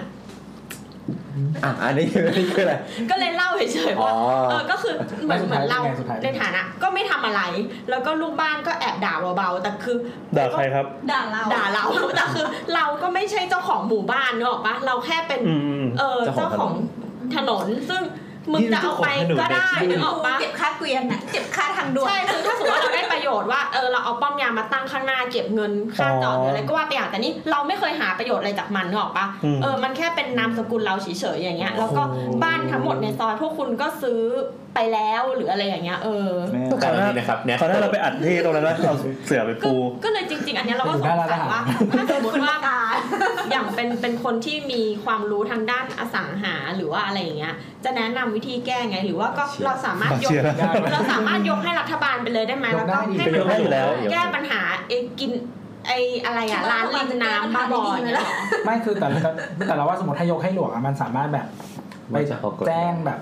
เศรษฐกิจ เอออะไรอย่าง ประ เงี้ย มาณ ได้ สี่ นะ ปี ที่ ก็ ที่ จะ มันแบ มา บ ก็ไล่ ที่ ก็ไล่รถเข็นได้ เออไล่รถเข็นได้ แค่นั้นอะ ยกได้อยู่แล้วสิ อืมยกได้ยกได้ ดูได้ดูได้ แต่มันก็จะมีปัญหานิดนึงเพราะว่าตอนนี้มันเป็นเหมือนเป็นเป็นเขาเรียกว่าภาระจำจำยอมปะ ใช่ ที่มันอยู่หน้าบ้านทุกคนแล้วทุกคนต้องอาศัยออกมาด้วย ก็คือหมายถึงว่าถึงเป็นส่วนตัวยังไงก็ต้องให้เขาใช้รถเหมือนเดิมเพราะว่า อ่าใช่ เป็นภาระจำยอมที่แบบอยู่มาเกินสิบปีแล้วทุกอย่างอะที่แบบให้เขาสัญจรอะก็ต้องสัญจรต่อไป คือเพิ่งเพิ่งคิดออกถนนส่วนตัวเหมือนกันเพิ่งไป ทำไมมีถนนส่วนตัวเยอะกันจังวะ เออนั่นน่ะ แต่ไม่ใช่บ้านโดนนะ ช่วงนี้ชี้นะเพิ่งไปมหิดลตรงสารยามาพอดีแบบไปช่วยเพื่อนพี่ดูคอนโด มันเป็นแบบซอยแบบใหญ่ๆอ่ะเหมือนมองกรุงเทพอ่ะใหญ่ๆ แล้วก็แบบเป็นคอนโดขึ้นแบบ สิบกิโลเมตรเนี่ยเหรอ เออเป็นคอนโดขึ้นเต็มถนนน่ะแล้ว อ่า แล้วถนนน่ะเป็นถนนส่วนตัวเลย อืม แต่ถนนมันกว้างมากเลย อืมอืม เออมันก็แบบรู้สึกว่าเฮ้ยแบบแบบที่แบบข้างๆเป็นคอนโดขึ้นแบบทั้งหมดเลยเนี่ย อืม แต่เป็นแค่ถนนส่วน ตัวชุมชนที่ใหญ่มาก ความรู้สึกที่มีถนนส่วนตัวนี่แห เฮ้ ละ ยพูดจริง ๆเขาหมาได้อะเป็นหมาแบบปิดปิดไม้อ่ะ วันนี้กูจะปิดเอาเงินมาให้กูเดี๋ยวกูเปิด ได้ปะ แต่มันไม่ใช่หมู่บ้านไง คือเราเอาไม้ปิดได้ถ้าเราเป็นหมู่บ้านถูกปะแต่มันก็ต้องมี ไม่ นิ แต่ ติ ว่า บุคคล ถ้าจริง ๆอ่ะถ้าอยู่ไม่ถึงสิบปีอ่ะที่ยังไม่เป็นภาระจำยอมอ่ะปิดได้นะ อืม ไม่ คือเราก็ทำอย่างนี้ไง อยู่ประมาณแบบเก้าปีแล้วก็ปิดเดือนหนึง อันนี้ยังเป็นของเราอยู่ใช่ไหมแล้วก็ปล่อยต่อ ระหว่างนั้นมึงอาจจะโดนปุ่นมาตายอีกเลย เอาตะเกียบขึ้นตาย อ่ามีผู้ฟังคนไหนนะครับ มี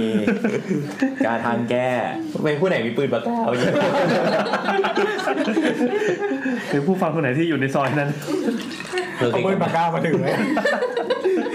อ่ะเหนื่อยละ กลับ กลับ มา มา กลับมาสู่ที่ เดี๋ยวนะนี่เนื้อหาผ่านไปสักกี่เปอร์เซ็นต์ได้ละ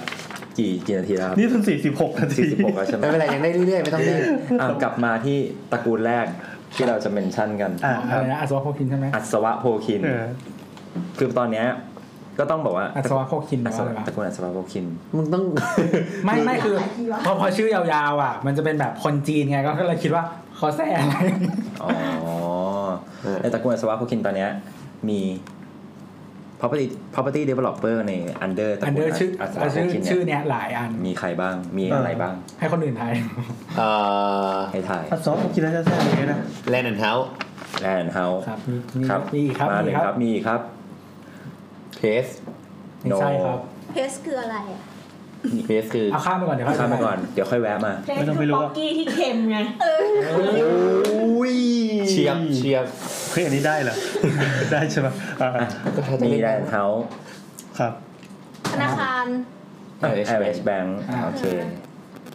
คือตอนนี้เขาแตกไป LH Bank LH Securities LH Fund กองทุนก็ทำหลักทรัพย์ก็ท เออต่าง อืมมีอย่างอื่นด้วยอ่ะ ำมีอย่างอื่นด้วย เอาเอาแค่ อ่า property มีอะไร developer อีกอ่ะ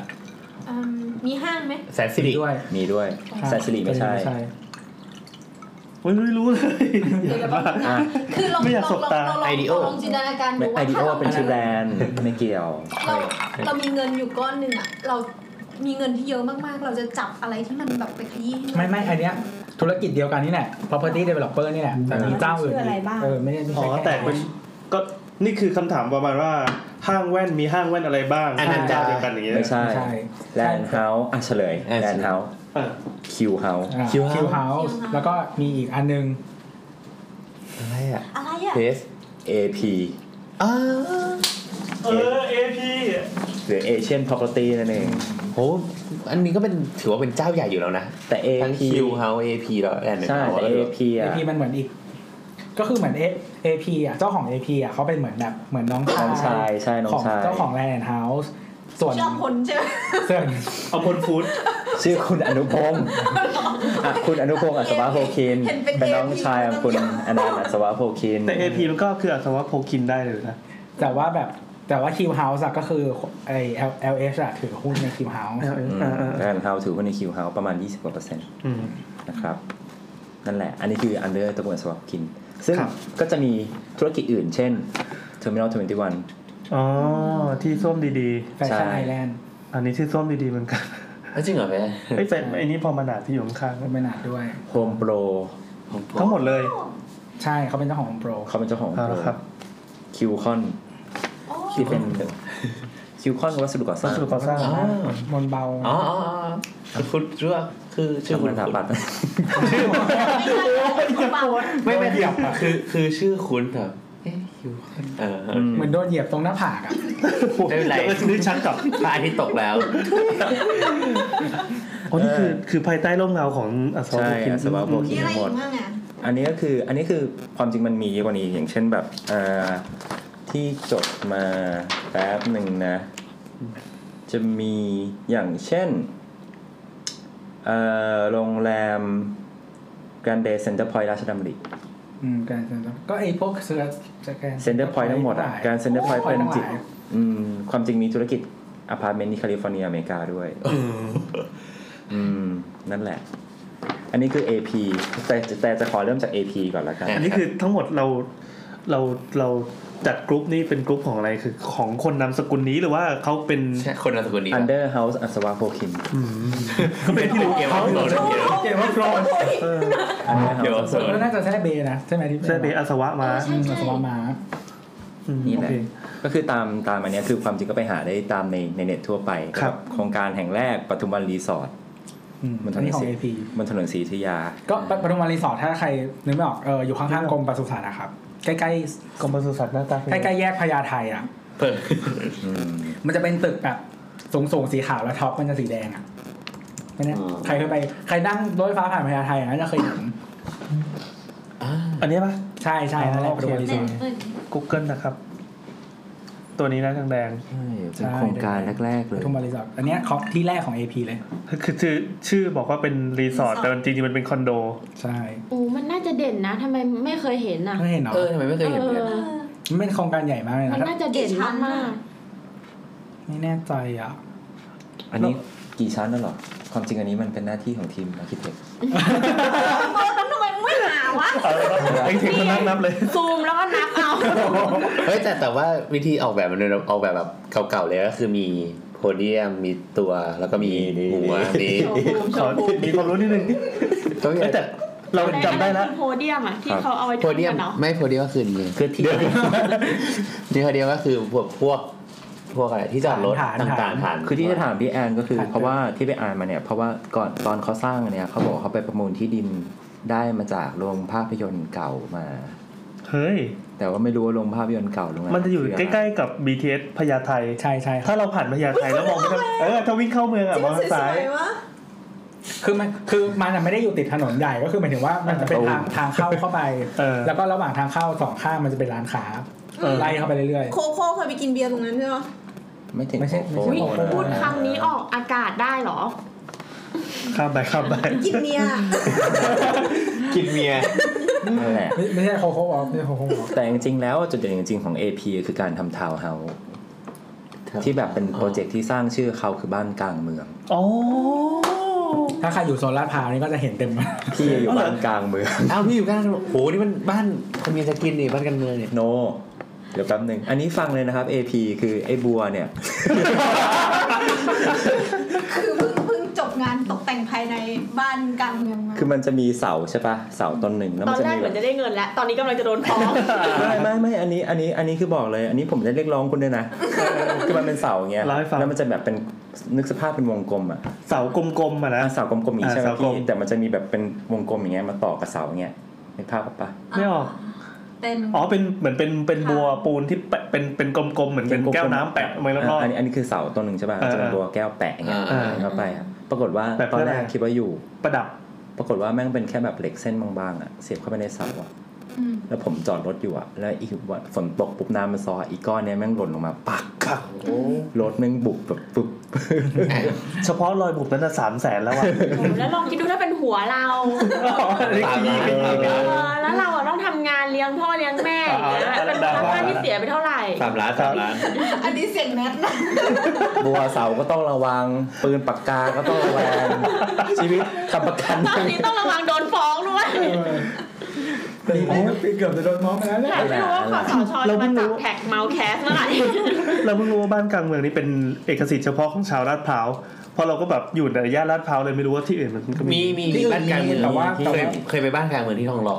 ไม่คือจริงๆมันมีหลายที่แต่เรารู้สึกว่าโซนลาดพร้าวอ่ะมีเยอะมาก จริงเหรอ เหตุผลที่มีเยอะมากเพราะ คือ อะไร แค่วิ่งอีเซนเจ็ดเอ็ดเนี่ย เขามีที่แถวนั้นเนี่ย เขามีบ้านกลางเมืองสองโครงการนะพี่อยู่ฝั่งสองซอยโครงการหนึ่งโครงการสอง เออเออเออเออ ไม่แต่แต่เราว่าเหมือนมันจะเป็นเขาเรียกว่าอะไรอ่ะ ความเชี่ยวในโลเคชันแบบอย่างเช่นแบบ ถ้าเรานึกถึงโนเบิลเรานึกถึงแบบโซนอารีอะไรเงี้ยแบบไม่มีโนเบิลเลย เออเออ อะไรเงี้ย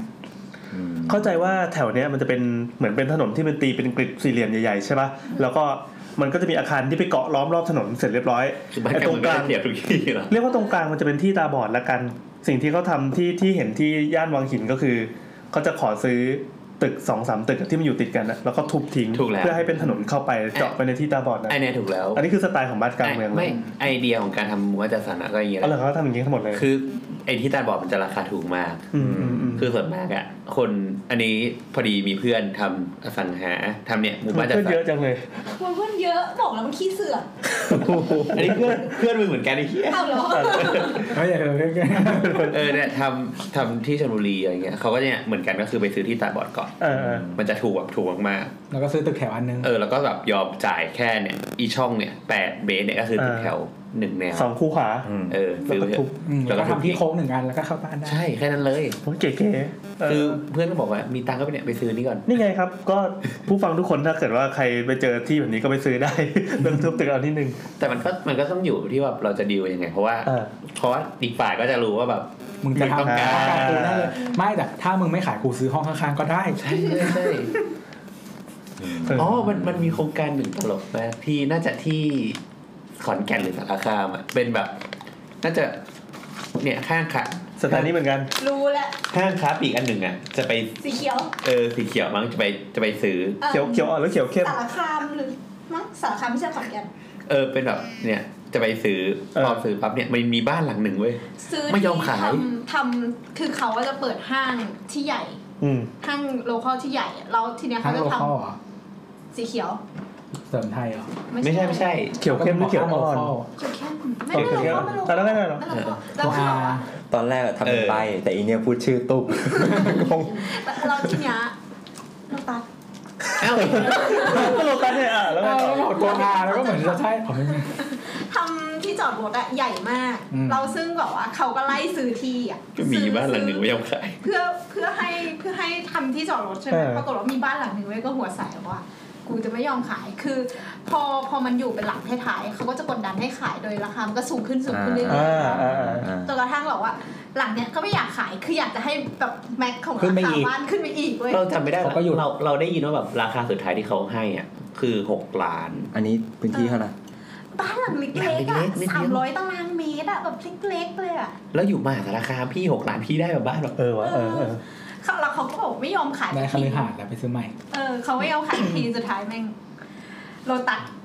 สร้างที่ ที่ จ จ อ อ ด ดรรถ ถ เลย คุมหมดเลยอะ แล้ แล้ว วแบก็บเป็น ก็มีบ้าน แล้วเป็นบ้านโล่งๆอ่ะโล่งๆอ่ะอยู่ตรงที่จอดรถรถ ก อะ ลางที่จอดรถโลตัส ก็เจ๋งดีเดินไปโลตัสได้ทุกวันเลยเดินโคตรดีอ่ะ พอโลตัสเปิดปุ๊บมันคนก็มาจอดตรงข้างๆหน้าต่างพี่อะคิดดูอะ อืม ความรู้สึกเหมือนแบบ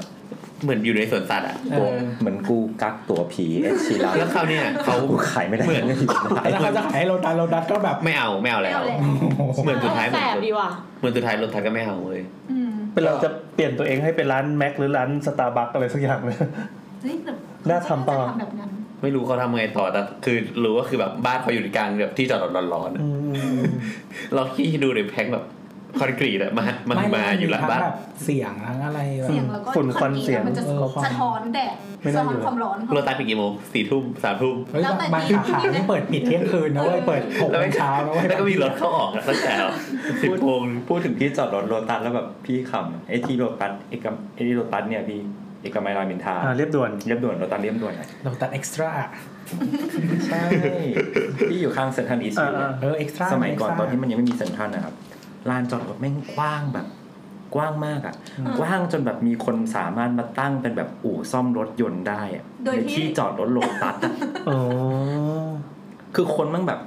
คือเสาร์อาทิตย์มาปุ๊บอะแบบผมขับไปปุ๊บเนี่ยแม่งก็จะมีคนแบบถอดเบาะเว้ย มาซ่อม ที่เหลือ ในที่จอดรถอะ เออเออ ในที่จอดรถตัดจนแบบ มีอยู่ครั้งหนึ่งอะแม่งเคยลงข่าวว่าเคยมีคนอะมาค้ายากันที่จอดรถตรงนี้ แต่มันนัดมันถูกปะวะ จริงๆมันใหญ่มาก เออมัน ที่จอดรถ ว่างมากจริง นใหญ่มากมันใหญ่ เนี่ย เสาตรงนี้นะ ที่จอดรถ B7 เอ เลย อรถคันสีนี้ อ่านั่นแหละ โอเคครับ เฮ้ยแต่ว่ามันมีแบบ อันนี้ แบบเนี้ยมันมีหมายถึงว่าแบบมีที่ที่แบบทำห้างแล้วแบบไม่มีคนขายอะตรงเซ็นทรัลปิ่นเกล้าอ่ะมันจะมีแบบเหมือนตึกแถวอ่ะ อยู่ข้างหน้าห้าง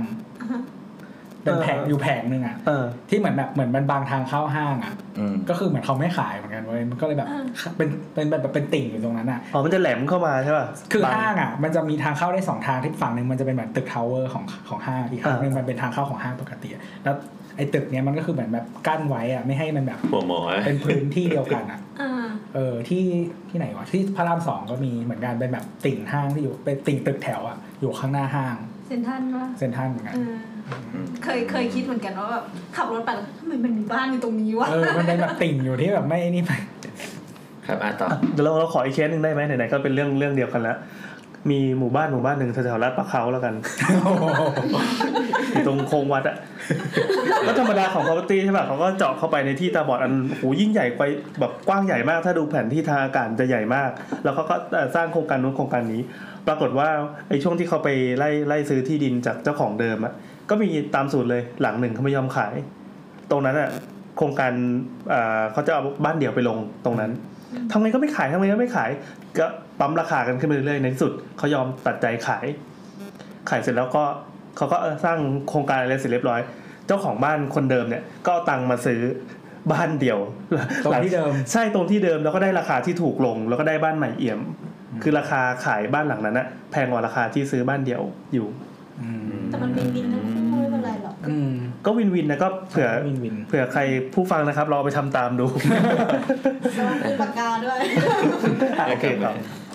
นั่นแหละก็คืออย่างอย่างที่บอกไปว่าจุดจุดเด่นของ AP อ่ะคือโครงการที่สร้างชื่อของเขาคือบ้านกลางเมือง แต่มันก็จะมีแบบอย่างอื่นเช่น บ้านกลางกรุง อ่า แต่บ้านกลางกรุง ต่างกันยังไงอะ บ้านกลางกรุงจะเป็นเซกเมนต์ที่แพงกว่า อ๋อ ใช่ใช่ จะแพงกว่านิดนึง แต่อันนี้เราเรามาเนี่ยเราจะยกเคสของที่ที่จะมานั้นคือคอนโด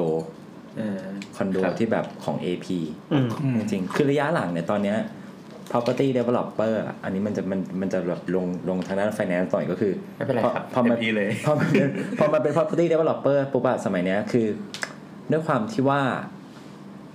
เอ่อจะบอกว่าไงดีกำไรขั้นต้น ใช้ใช้คำว่ากำไรขั้นต้นก่อนดีกว่ากำไรขั้นต้นคือราคาขายลบต้นทุนขายง่าย ๆ เลย อืม พี่คิดว่าคอนโดอ่ะอยู่ที่ประมาณเท่าไหร่ หมายความว่าต้นทุนหักไอ้พวกค่าการตลาดค่า หมายถึงว่าขายกี่เปอร์เซ็นต์เนี่ยเหรอ ไม่ไม่ต้องไม่ต้องแค่เอาแค่แบบค่าการก่อสร้างอย่างเดียว อ๋ออิฐปูนเสร็จปั๊บ อิฐปูน แล้วก็ราคาขายลบกันเหลือ ตา เท่าไหร่ รางเมตรหรือเปล่าตีเป็นตารางเมตร อันนี้แบบแค่แบบทุกโครงการทุกโปรเจกต์รวมกันอะพอมาดูในงบการเงินปุ๊บอะอืม เราสักกี่เปอร์เซ็นต์ เค เงี้ย ยเคยได้ยินว่าคอนโดจุดคุมทุนอยู่ที่ 25เปอร์เซ็นต์ จุดคุ้มทุน หมายหมายถึงว่าขายแล้วจะเท่าทุนละ ขายได้ 25เปอร์เซ็นต์ของคอนโดอะ อืม คือเท่ากับราคาสร้าง อืม คือความถ้าถ้าจะมาพูดเรื่อง มันมันจะลงไปบัญชีอะแต่เอาเป็นว่าเอาเป็นว่าถ้าเอาราคาขายลบต้นทุนการสร้างอะปกติโดยเฉลี่ย อันนี้ไปดูมาอย่างเช่นแบบ property developer ทั่วๆไปอะนะไม่ไม่ใช่ทั่วไปดีแบบอย่างเช่นรายใหญ่ๆ จะอยู่ที่ประมาณ 30กว่าเปอร์เซ็นต์ อืม ก็ต้องเออ อัน ต้นนี้รวม ต้น ค่าที่แล้วใช่ไหมพี่ รวมค่าที่แล้ว ต้นทุนหกสิบกว่าบาทขายร้อยหนึ่งอย่างงี้ใช่ไหม ใช่ครับใช่จะจะอยู่ประมาณนั้นหมดเลย เออ เดี๋ยวประมาณนั้นหมดเลย แต่ถ้าแต่ถ้าลงมาที่กำไรสุทธิจริง ๆ แล้วอะแบบ bottom line อะแบบสมมติ ขายร้อยหนึ่งแต่หักค่าการตลาดหักค่าดอกเบี้ยอะไรเงี้ยจะประมาณอยู่ที่ประมาณสิบห้า อืม สิบห้าบาท อันนี้คืมอแบบเรทแบบที่เป็นทั่วๆไปนะ แบบโปรเจกต์แบบ property developer รายใหญ่ เออเออ ก็จะมาแบบเทรนนี้กันหมด ซึ่งระยะหลังอ่ะ การทำโปรเจกต์คอนโดอย่างเงี้ย เดี๋ยวตอนนี้ตอนนี้มันจะกลายเป็นว่าแบบแพง ถูกปะจะต้องหรู จะต้องแบบแพงแบบก็จะมีอะไรอย่างงี้ แข่งกันแพง ใช่ พอเวลามันทำนี้ปุ๊บอะการก่อหนี้การการแบบสร้างคอนโดในระยะหลังอ่ะ มันจะต้อง มันจะต้องแบบมีการมาผนึกระหว่างหลายหลายธุรกิจกันมากขึ้น ก็จะเห็นอย่างที่เคสแสนสิริที่เขาไป ยังไง ที่เขาไปจอยกับ จอยกับ BTS BTS เขาไปร่วมมือกัน คือหมายถึงว่ามันคือการที่จะลงทุนหนึ่งครั้งอ่ะมันต้องใช้เงิน ใช่ มันมีมีเงินมากขึ้นความเสี่ยงมากขึ้นสำหรับตัวคนทำเอง เพราะฉะนั้นเนี่ยเขาก็เลยหาพาร์ทเนอร์มา เออ อ่ะ แบ่งความเสี่ยง ช่วยมากระจายความเสี่ยงหน่ อย ซึ่ง JV อันนี้คือไปตั้งเป็นแบบเป็นนิติบุคคลอีกอันหนึ่งนะ เป็น เออ เป็นแบบนิติอีกอันหนึ่ง เป็นแบรนด์ใหม่ เป็น อีกอีก เป็นอีกบริษัทหนึ่ง ไม่ใช่แบรนด์ใหม่แค่ เป็นอีกบริษัทหนึ่ง ซึ่งจะมาทำโครงการนี้โดยเฉพาะอะไรอย่างเงี้ย เออฮะ อ๋อ ซึ่ง เราเราเข้าใจเหมือนแบบเหมือนแบ่งตัวไป ใช่ใช่ แบ่งตัว ใช่ ไป ใช่ใช่ แต่ว่าใช้เงินกูเนี่ยแหละไป ใช่ ใช่ ก็คือเหมือนว่าอาจจะอาจจะแบบ 50 50เปอร์เซ็นต์แล้วก็แบบไปตั้งอีกบริษัทหนึ่งเพื่อจะมาลงทุนสร้างโปรเจกต์แบบระดับไฮเอ็นโดยเฉพาะอะไรอย่างเงี้ย อย่างเช่นสมมติว่าสมมติสมมติแสนสิริอย่างเงี้ยสมมติโครงการเดิมโครงการเนี้ยอยู่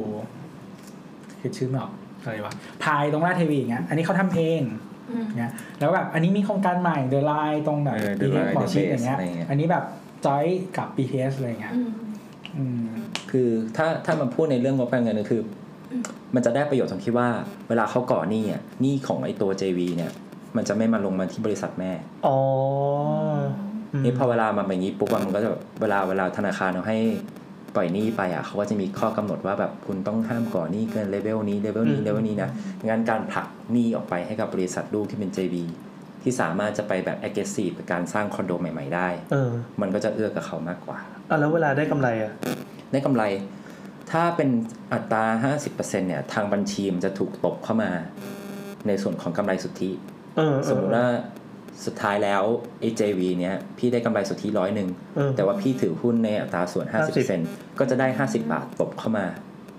ในบริษัทแม่ ขาดทุนไม่เจ็บตัวแต่ได้กำไรแล้วแล้วตีคืน แต่ว่าอ่าใช่ขาดทุนเจ็บตัวขาดทุนก็เจ็บตัว อ่ะ แต่ว่าจะพี่ก็จะเจ็บตัวแค่ห้าสิบเปอร์เซ็นต์เนี่ย อืม สมมติว่าพี่ขาดทุนร้อยหนึ่งพี่ก็แบบติดลบห้าสิบ อืม แต่ติดลบห้าสิบเนี้ยมันก็จะตีกลับเข้ามาในตัวของในตัวของบริษัทแม่ เอาเป็นเรื่องการบัญชีอีกที ใช่จะเป็น รื่ กา อง รทำบัญชี ซึ่งซึ่งถามว่าพอเวลาถ้าขาดทุนปุ๊บจะกระทบอะไรไหมอย่างไรคุณก็เสียภาษีน้อยลงไง อืม อืมอืม ถูกปะเหมือนคุณก็ได้กำไรน้อยลงก็เสียภาษีน้อยลงไป เอาเรื่องทางเทคนิคมาดีกว่า คือคือเขาไปจอยกันได้ใช่ไหมหมายความว่า BTS มีสิทธิ์ที่จะทำอะไรแบบนี้ใช่ไหม ก็ก็ตอนนี้ก็คืออย่างเช่น โอเค AP AP เนี่ยจอยกับบริษัทญี่ปุ่น มิซูบิชิ Mitsubishi Estate อือฮึ Origin ก็จอยกับโนมูระ มูระแล้วก็มีเซนา อืม ทำกับอะไรนะชื่ออะไรวะ คือมา คันกิว คือมาแนวนี้หมดอ่ะ เออเ ตอนเนี้ย ก็เป็น มันอันนี้หมด เป็นเทรนด์การทำอะไรแบบนี้เหรอ คือแสนสิริบางแสนสิริไม่ได้จอยกับ BTS คนเดียวเลยนะแสนสิริจอยกับโตคิว อืม คืออย่างนี้เราอยากอยากรู้ว่าตัว BTS เนี่ย ที่ตอนนี้เขาเขาเขามีสิทธิ์แค่ไหนในการทำอะไรกับรถไฟฟ้า ที่ถึงไปตั้งบริษัทลูกไปจอยกับบริษัทอื่นด้ ไม่คือจริง ๆ แล้วอ่ะเขา BTS คือต้องบอกว่าคุณเจ้าของ BTS อ่ะคือคุณคีรีกาญจนา ธ พาส นาคาร ซึ่งตระกูลกาญจนาพาส House กาญจนาพาสเนี่ย ก่อน ไม่ ตะกูลนะครับ ไม่ได้ เอาละครับ ก่อนที่จะมาทำ BTS เนี่ย อยากจะ เขา ให้วงเป็นอาณาจักร อันนี้ เรียกเป็เซ่น อะไรอะ House กาญจนาพาสเนี่ยเคยทำ property อยู่แล้ว ก่อนที่จะมาทำ BTS อ่า อืม ซึ่งโครงการอันนั้นก็คือ เมืองทอง มึงอีโบสรู้ไหม ไม่รู้อะ เมืองทองธานีนะครับ ครับ ก็อันเนี้ยของของตระกูลการจนาพาสอยู่แล้วเนาะคือก็คือเมืองทองมันก็มีทั้งในส่วนของพื้นที่ที่เขาทำที่อยู่อาศัย อืม คอนโดอะไรเงี้ยศูนย์ประชุมนู่นนี่นั่นพื้นที่การค้า พื้นที่ที่เป็นอะไรอ่ะพื้นที่การค้าแล้วก็มีแบบอย่างอื่นเข้ามาที่เขาพยายามดึงเข้ามาซึ่งเหมือนในอนาคตเดี๋ยวเขาจะทำอย่างอื่นอีกนะครับ อืม จากนอกจาก โปรเจกต์แรกๆคือธนาซิตี้อ่ะมันถนนบางนาตราดอะตอนนี้เป็นกอล์ฟไปละ อืม สนามกอล์ฟไป ก็ก็โอเค ก็คือก็คืออันนี้แหละก็มาอย่างนี้ อืม ก็คือ BTS ก็ก็เหมือนกับว่าพอเขามาตรงนี้ปุ๊บ แล้วเขาก็ไปทางด้านแบบ Public Transport แล้วมันคือไปได้ดีกว่า อ๋อเออ ม แต่ว่าแต่ว่าจุดเริ่มต้นจุดจุดเริ่มต้นของเขาจริงๆคือ property ที่มา หมายความว่าสัญญาจะเรียกว่าเป็นเป็นใบอนุญาตหรือเป็นสัมปทานของตกทมเขาอนุญาตให้ ให้ตัว BTS เนี่ยสมมติว่าอย่างไรนะต่อออกมาข้างนอกหรืออะไรอย่างนี้ป่ะ คือจริงๆอ่ะ BTS หมายถึงว่าบริษัท BTS เองไอ BTS เองอ่ะมันไม่ได้มี advantage ไม่มี กับคนอื่นใน ไม่มี ด้านการทำอสังหานะพี่ การที่ เออ เขาถือถือไลเซนส์ในการเดินรถอ่ะเขาไม่ได้มี advantage มากกว่าคนอื่นที่จะทำอสังหา แต่เขาถือแล้วเขาถือสัมปทาน แต่เขาถือ เขาเรียกว่าสัมปทาน แต่เขาก็ไม่ได้เกี่ยวกับการกำหนดทิศทาง คืขออง BTS เออไม่ได้กำหนด มันจะ ทาง มี BTS G กับ BTS C ก็ต้องอันนี้อันนี้จะแบบ อ๋ออ๋ออั อันนี้คือจะแบบต้องมา เข้าใจ แย ละ กกันอีกแล้วมันจะเต็มไปหมด เออเอ เอ อ อ คืออย่างนี้ตอนถ้าถ้าตามที่เราเข้าใจไม่รู้ถูกไหมนะคือ BTS เนี่ยที่ไอเขาการจนาภาพ เนี่ย ทำเนี่ยก็คือแค่สมรทานการเดินรถและกำหนดกำหนดอะไรกำไรจากการเดินรถถูกไหม เขาเขาเดิน ไม่ไม่เกี่ยวกับการ คือก ำหน เดี๋ย ด วก่เส้นอนมันจะ ทา มี ง มันจะมีสองส่วนก็คือหมายถึงว่าไอเส้นทาง BTS เดิมอ่ะที่เป็นแบบจากหมอชิดถึงอ่อนนุชแล้วก็จากอะไรวะสนามกีฬาแห่งชาติไปถึงสะพานตักสินนะ สีเขียวก็สีน้ำเงิน เขียวเข้ม เขียวเข้มเขียวอ่อน อันเนี้ยคือใครเป็นคนกำหนดเส้นทาง BTS คือ ก็คือ BTS อะเขาสร้าง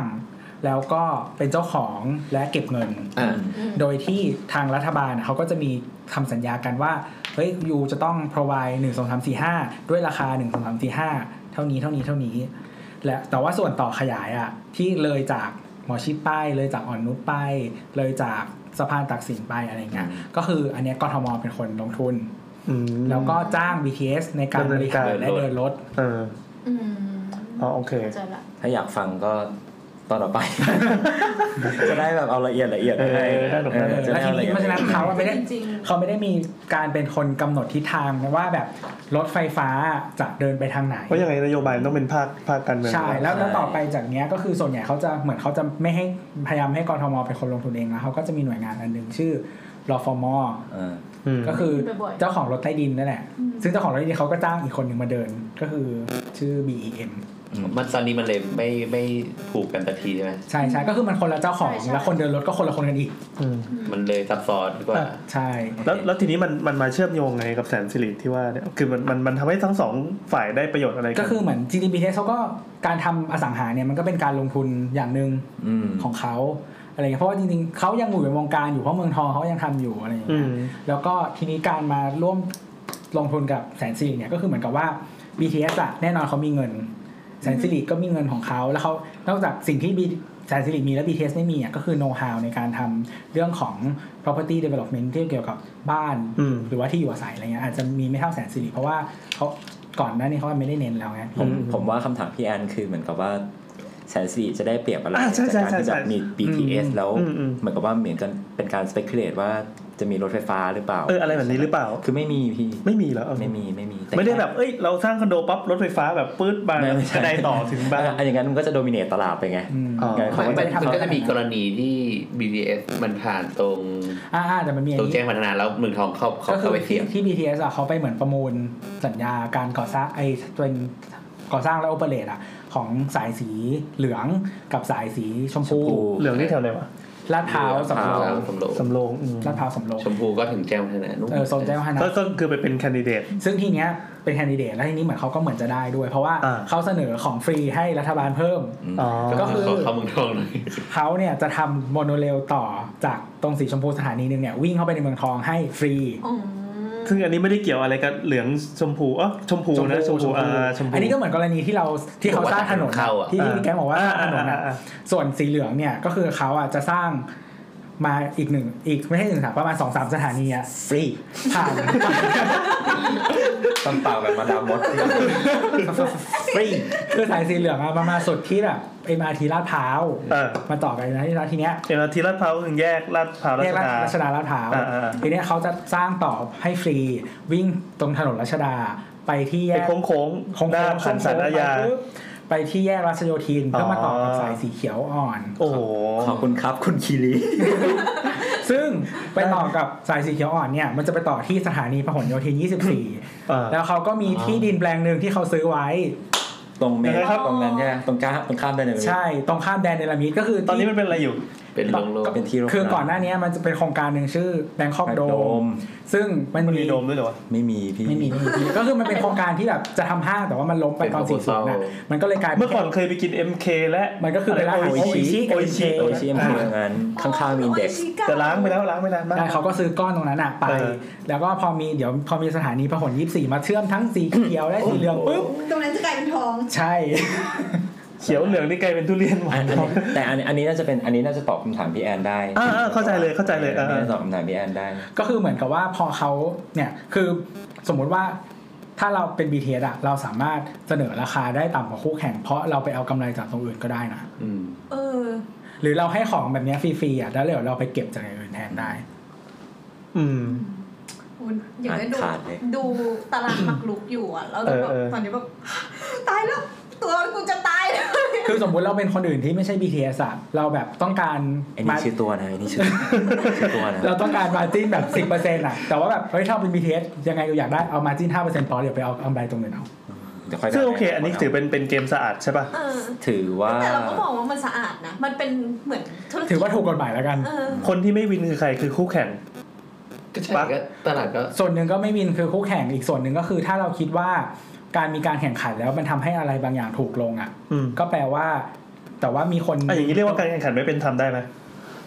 มันก็ไม่ถึงขนาด ไม่ถึง นั้นนะ เพราะว่าคือถ้าในเชิงรัฐเราก็ได้ประโยชน์สูง คือคือจริงๆ พี่สามารถแบบพี่สามารถไปแข่งกับ BTS ซื้ออีที่แบงคอกโดมก็ได้ แล้วแบบ เดี๋ยวไป เช็คมันตาม คือสมมติถ้ามีคนอื่นมองเกมแบบเขาแล้วไปซื้อที่แข่งกับเขาก็เหมือนกัน แบงคอกโดมก็ซื้อมานานหรือเปล่า เออ ตรงนั้นพี่จำได้พี่มีความรู้สึกว่าไอ้ตรงนั้นอะตรงข้ามแดนนาริบิดอะสักพักหนึ่งแล้วนะ เออสักพักหนึ่งซึ่งไอ้แบงคอกโดมเนี่ยเขาก็จอยจอยกับเหมือนกันกับเจ้าหนึ่งชื่อจีแลนด์ อืม ซึ่ง ยังไงครับ จีแลนด์คือมันชื่อมันชื่อบริษัทแกรนด์คาแนลแลนด์ อ่า นี่เปิดตัวอีกตระกูลหนึ่งแล้ว มา เหรอ ละ เนี่ย ตระกูลใหม่มาละ ได้ แต่คนที่สามละ แต่มันไม่ได้ใหญ่มาก ไม่อะได้ใหญ่ไม่ได้ใหญ่ เออแต่ว่าถ้าใครรู้จักก็มันจะมีหมู่บ้านแถวดอนเมืองที่แกรนด์คาแนล เออแกนแค แล้ว น เขาก็เป็นคนที่ develop โครงการแกรนด์พ พ ระรารระาม ม เก้า เก้า เก้า ใช่ ตึกจี ตึกจี ตึก จี จีมันไม่ใช่แค่ตึกจีมันมีตึกทั้งตรงนั้นทั้งหมดเลยอะ ไม่ไม่ไม่ เป็น ใช่ บู ตึ ตึก กข้างหลัง บูตึก ใช่ ตึกข้างหลัง จีทาวเวอร์ ไม่ไม่มันจะอยู่ข้างหลังอะตึกที่มันเป็นแบบ ซูเปอร์ทาวเวอร์ 16 เหลี่ยม ตึกอะไรวะ ไม่ตึกไอ้ อ๋อมันมันจะมีตึกมันจะมีคอนข้าโดงหลัง ชื่อเบล เออเบลเบลเบลคอนโดมี ค ค อ อน น โด โด ชื่ แหละอเบลแล้วก็มันมีตึกชื่อเดอะนายทาวเวอร์ที่เป็นออฟฟิศแล้วก็มีตึกจีเนี่ยเป็นออฟฟิศเหมือนกันของบริษัทเขาเอง แล้วก็มียูนิลิเวอร์เฮาส์ อ่า ที่เขา ใช่ ทำเป็นออฟฟิศ อืม สำนักงานใหญ่ของยูนิลิเวอร์ที่ย้ายไป ไหนว่าตระกูลเล็กๆป่ะ แล้วก็มีเซ็นทรัล แต่อยา พาก ซา รู้นะ แกรนพระรามเก้า อ่า เอ๊ะ ลงไป หมายความว่าเขาเขาเขาครองไอตัวเซนทัน คือเหมือนมันก็ เอง คือเหมือนเขาเป็นเจ้าของที่ทั้งแปลงอะพี่แล้ว อ๋ ก็ อ อันเนี้ยเขาก็แบบอ่ะเซ็นทรัลมาทำห้างสิ เออคือโมเดลตรงนั้นคือเขาตั้งใจอยากอยากจะให้มันเป็น CBD ใช่ใช่ CBD คือ เป็นย่าน Central Business District คืออยากให้ตรงนี้ฟูลใช่ป่ะ ใช่เป็นย่านขึ้นมา เออเอออ อะไรอย่างเงี้ยก็จริง ๆ แล้วจริงๆโครงการนี้ก็มีมานานเหมือนกันน่าจะช่วง 40 นั่นแหละแล้วมันก็หายไปแล้วก็ อืม เหมือนตอนนี้ทุกคนก็พิกอัพขึ้นมาทั้งตัวเซนทรัลหรือว่า เออ จีแลนเนี่ยเขาเลยกลับมาทำ ใส่เต็มที่อะตรงนั้นอะ อ่านะครับ สนุกละอ่านั่นเอง เป็น เดี๋ยว เท้า ก็ ส ค มัย นจริงๆ เออเออเออ เดี๋ยวก็คน มา เนี่ย นั่นแหละครับ พวกนี้เขากินมาม่ากันเป็นป่าวะ เขาอาจจะไม่ไม่กินเลย ไม่มัน สมัยเขาอาจจะเป็นมาม่าแพงไงเขาก็ไม่กินมาม่า คือมันเป็นกินแบบมาม่าเพื่อเพลชเชอร์ไงไม่ได้กินเพราะแบบจำยอม อ๋อเนี่ยเหรอรสชาติของสามัญชน อะไรอย่างนี้ใช่ไหม มากกระป๋องละ200กว่าบาทก็มี ทำไมอ่ะ ยังไงอ่ะ ไม่ใช่มันมีจริงๆในซูเปอร์มันเป็นแบ อ๋อโอบ เค มาม่าเกาหลีพร้อมเนื้อจริงในถ้วยอะไร อ่า อย่างเงี้ครับยนี่เดี๋ยว ใคร แบบไปไปเซเว่นอ่ะ แล้วแบบซื้อมาม่าใช่ป่ะหกบาท แล้วมึงก็ซื้อเครื่องมาร้อยหนึ่ง อันนี้นะรสชาติของมันชน กลับกลับมาที่กลับมากลับมาที่ AP ครับ คอนโดคอนโดของ AP เนี่ยก็จะมีตั้งแต่ตั้งแต่ นี่นี่กลับมาเอพีเลยเหรอ กลับมา AP เลยกลับมาที่บ้าน AP ถอยไกล เอ้ยกลับ เว้ย มาที่เฮาส์อัสบะผม เอาอาสวะบอก ครับ ซึ่งจริงๆแล้วเราอยากจะแบบคุยเรื่องคอนโดต่างๆ เออเออ โปรเจกต์ต่างๆ แบบจากระดับล่างจนไปสู่ระดับ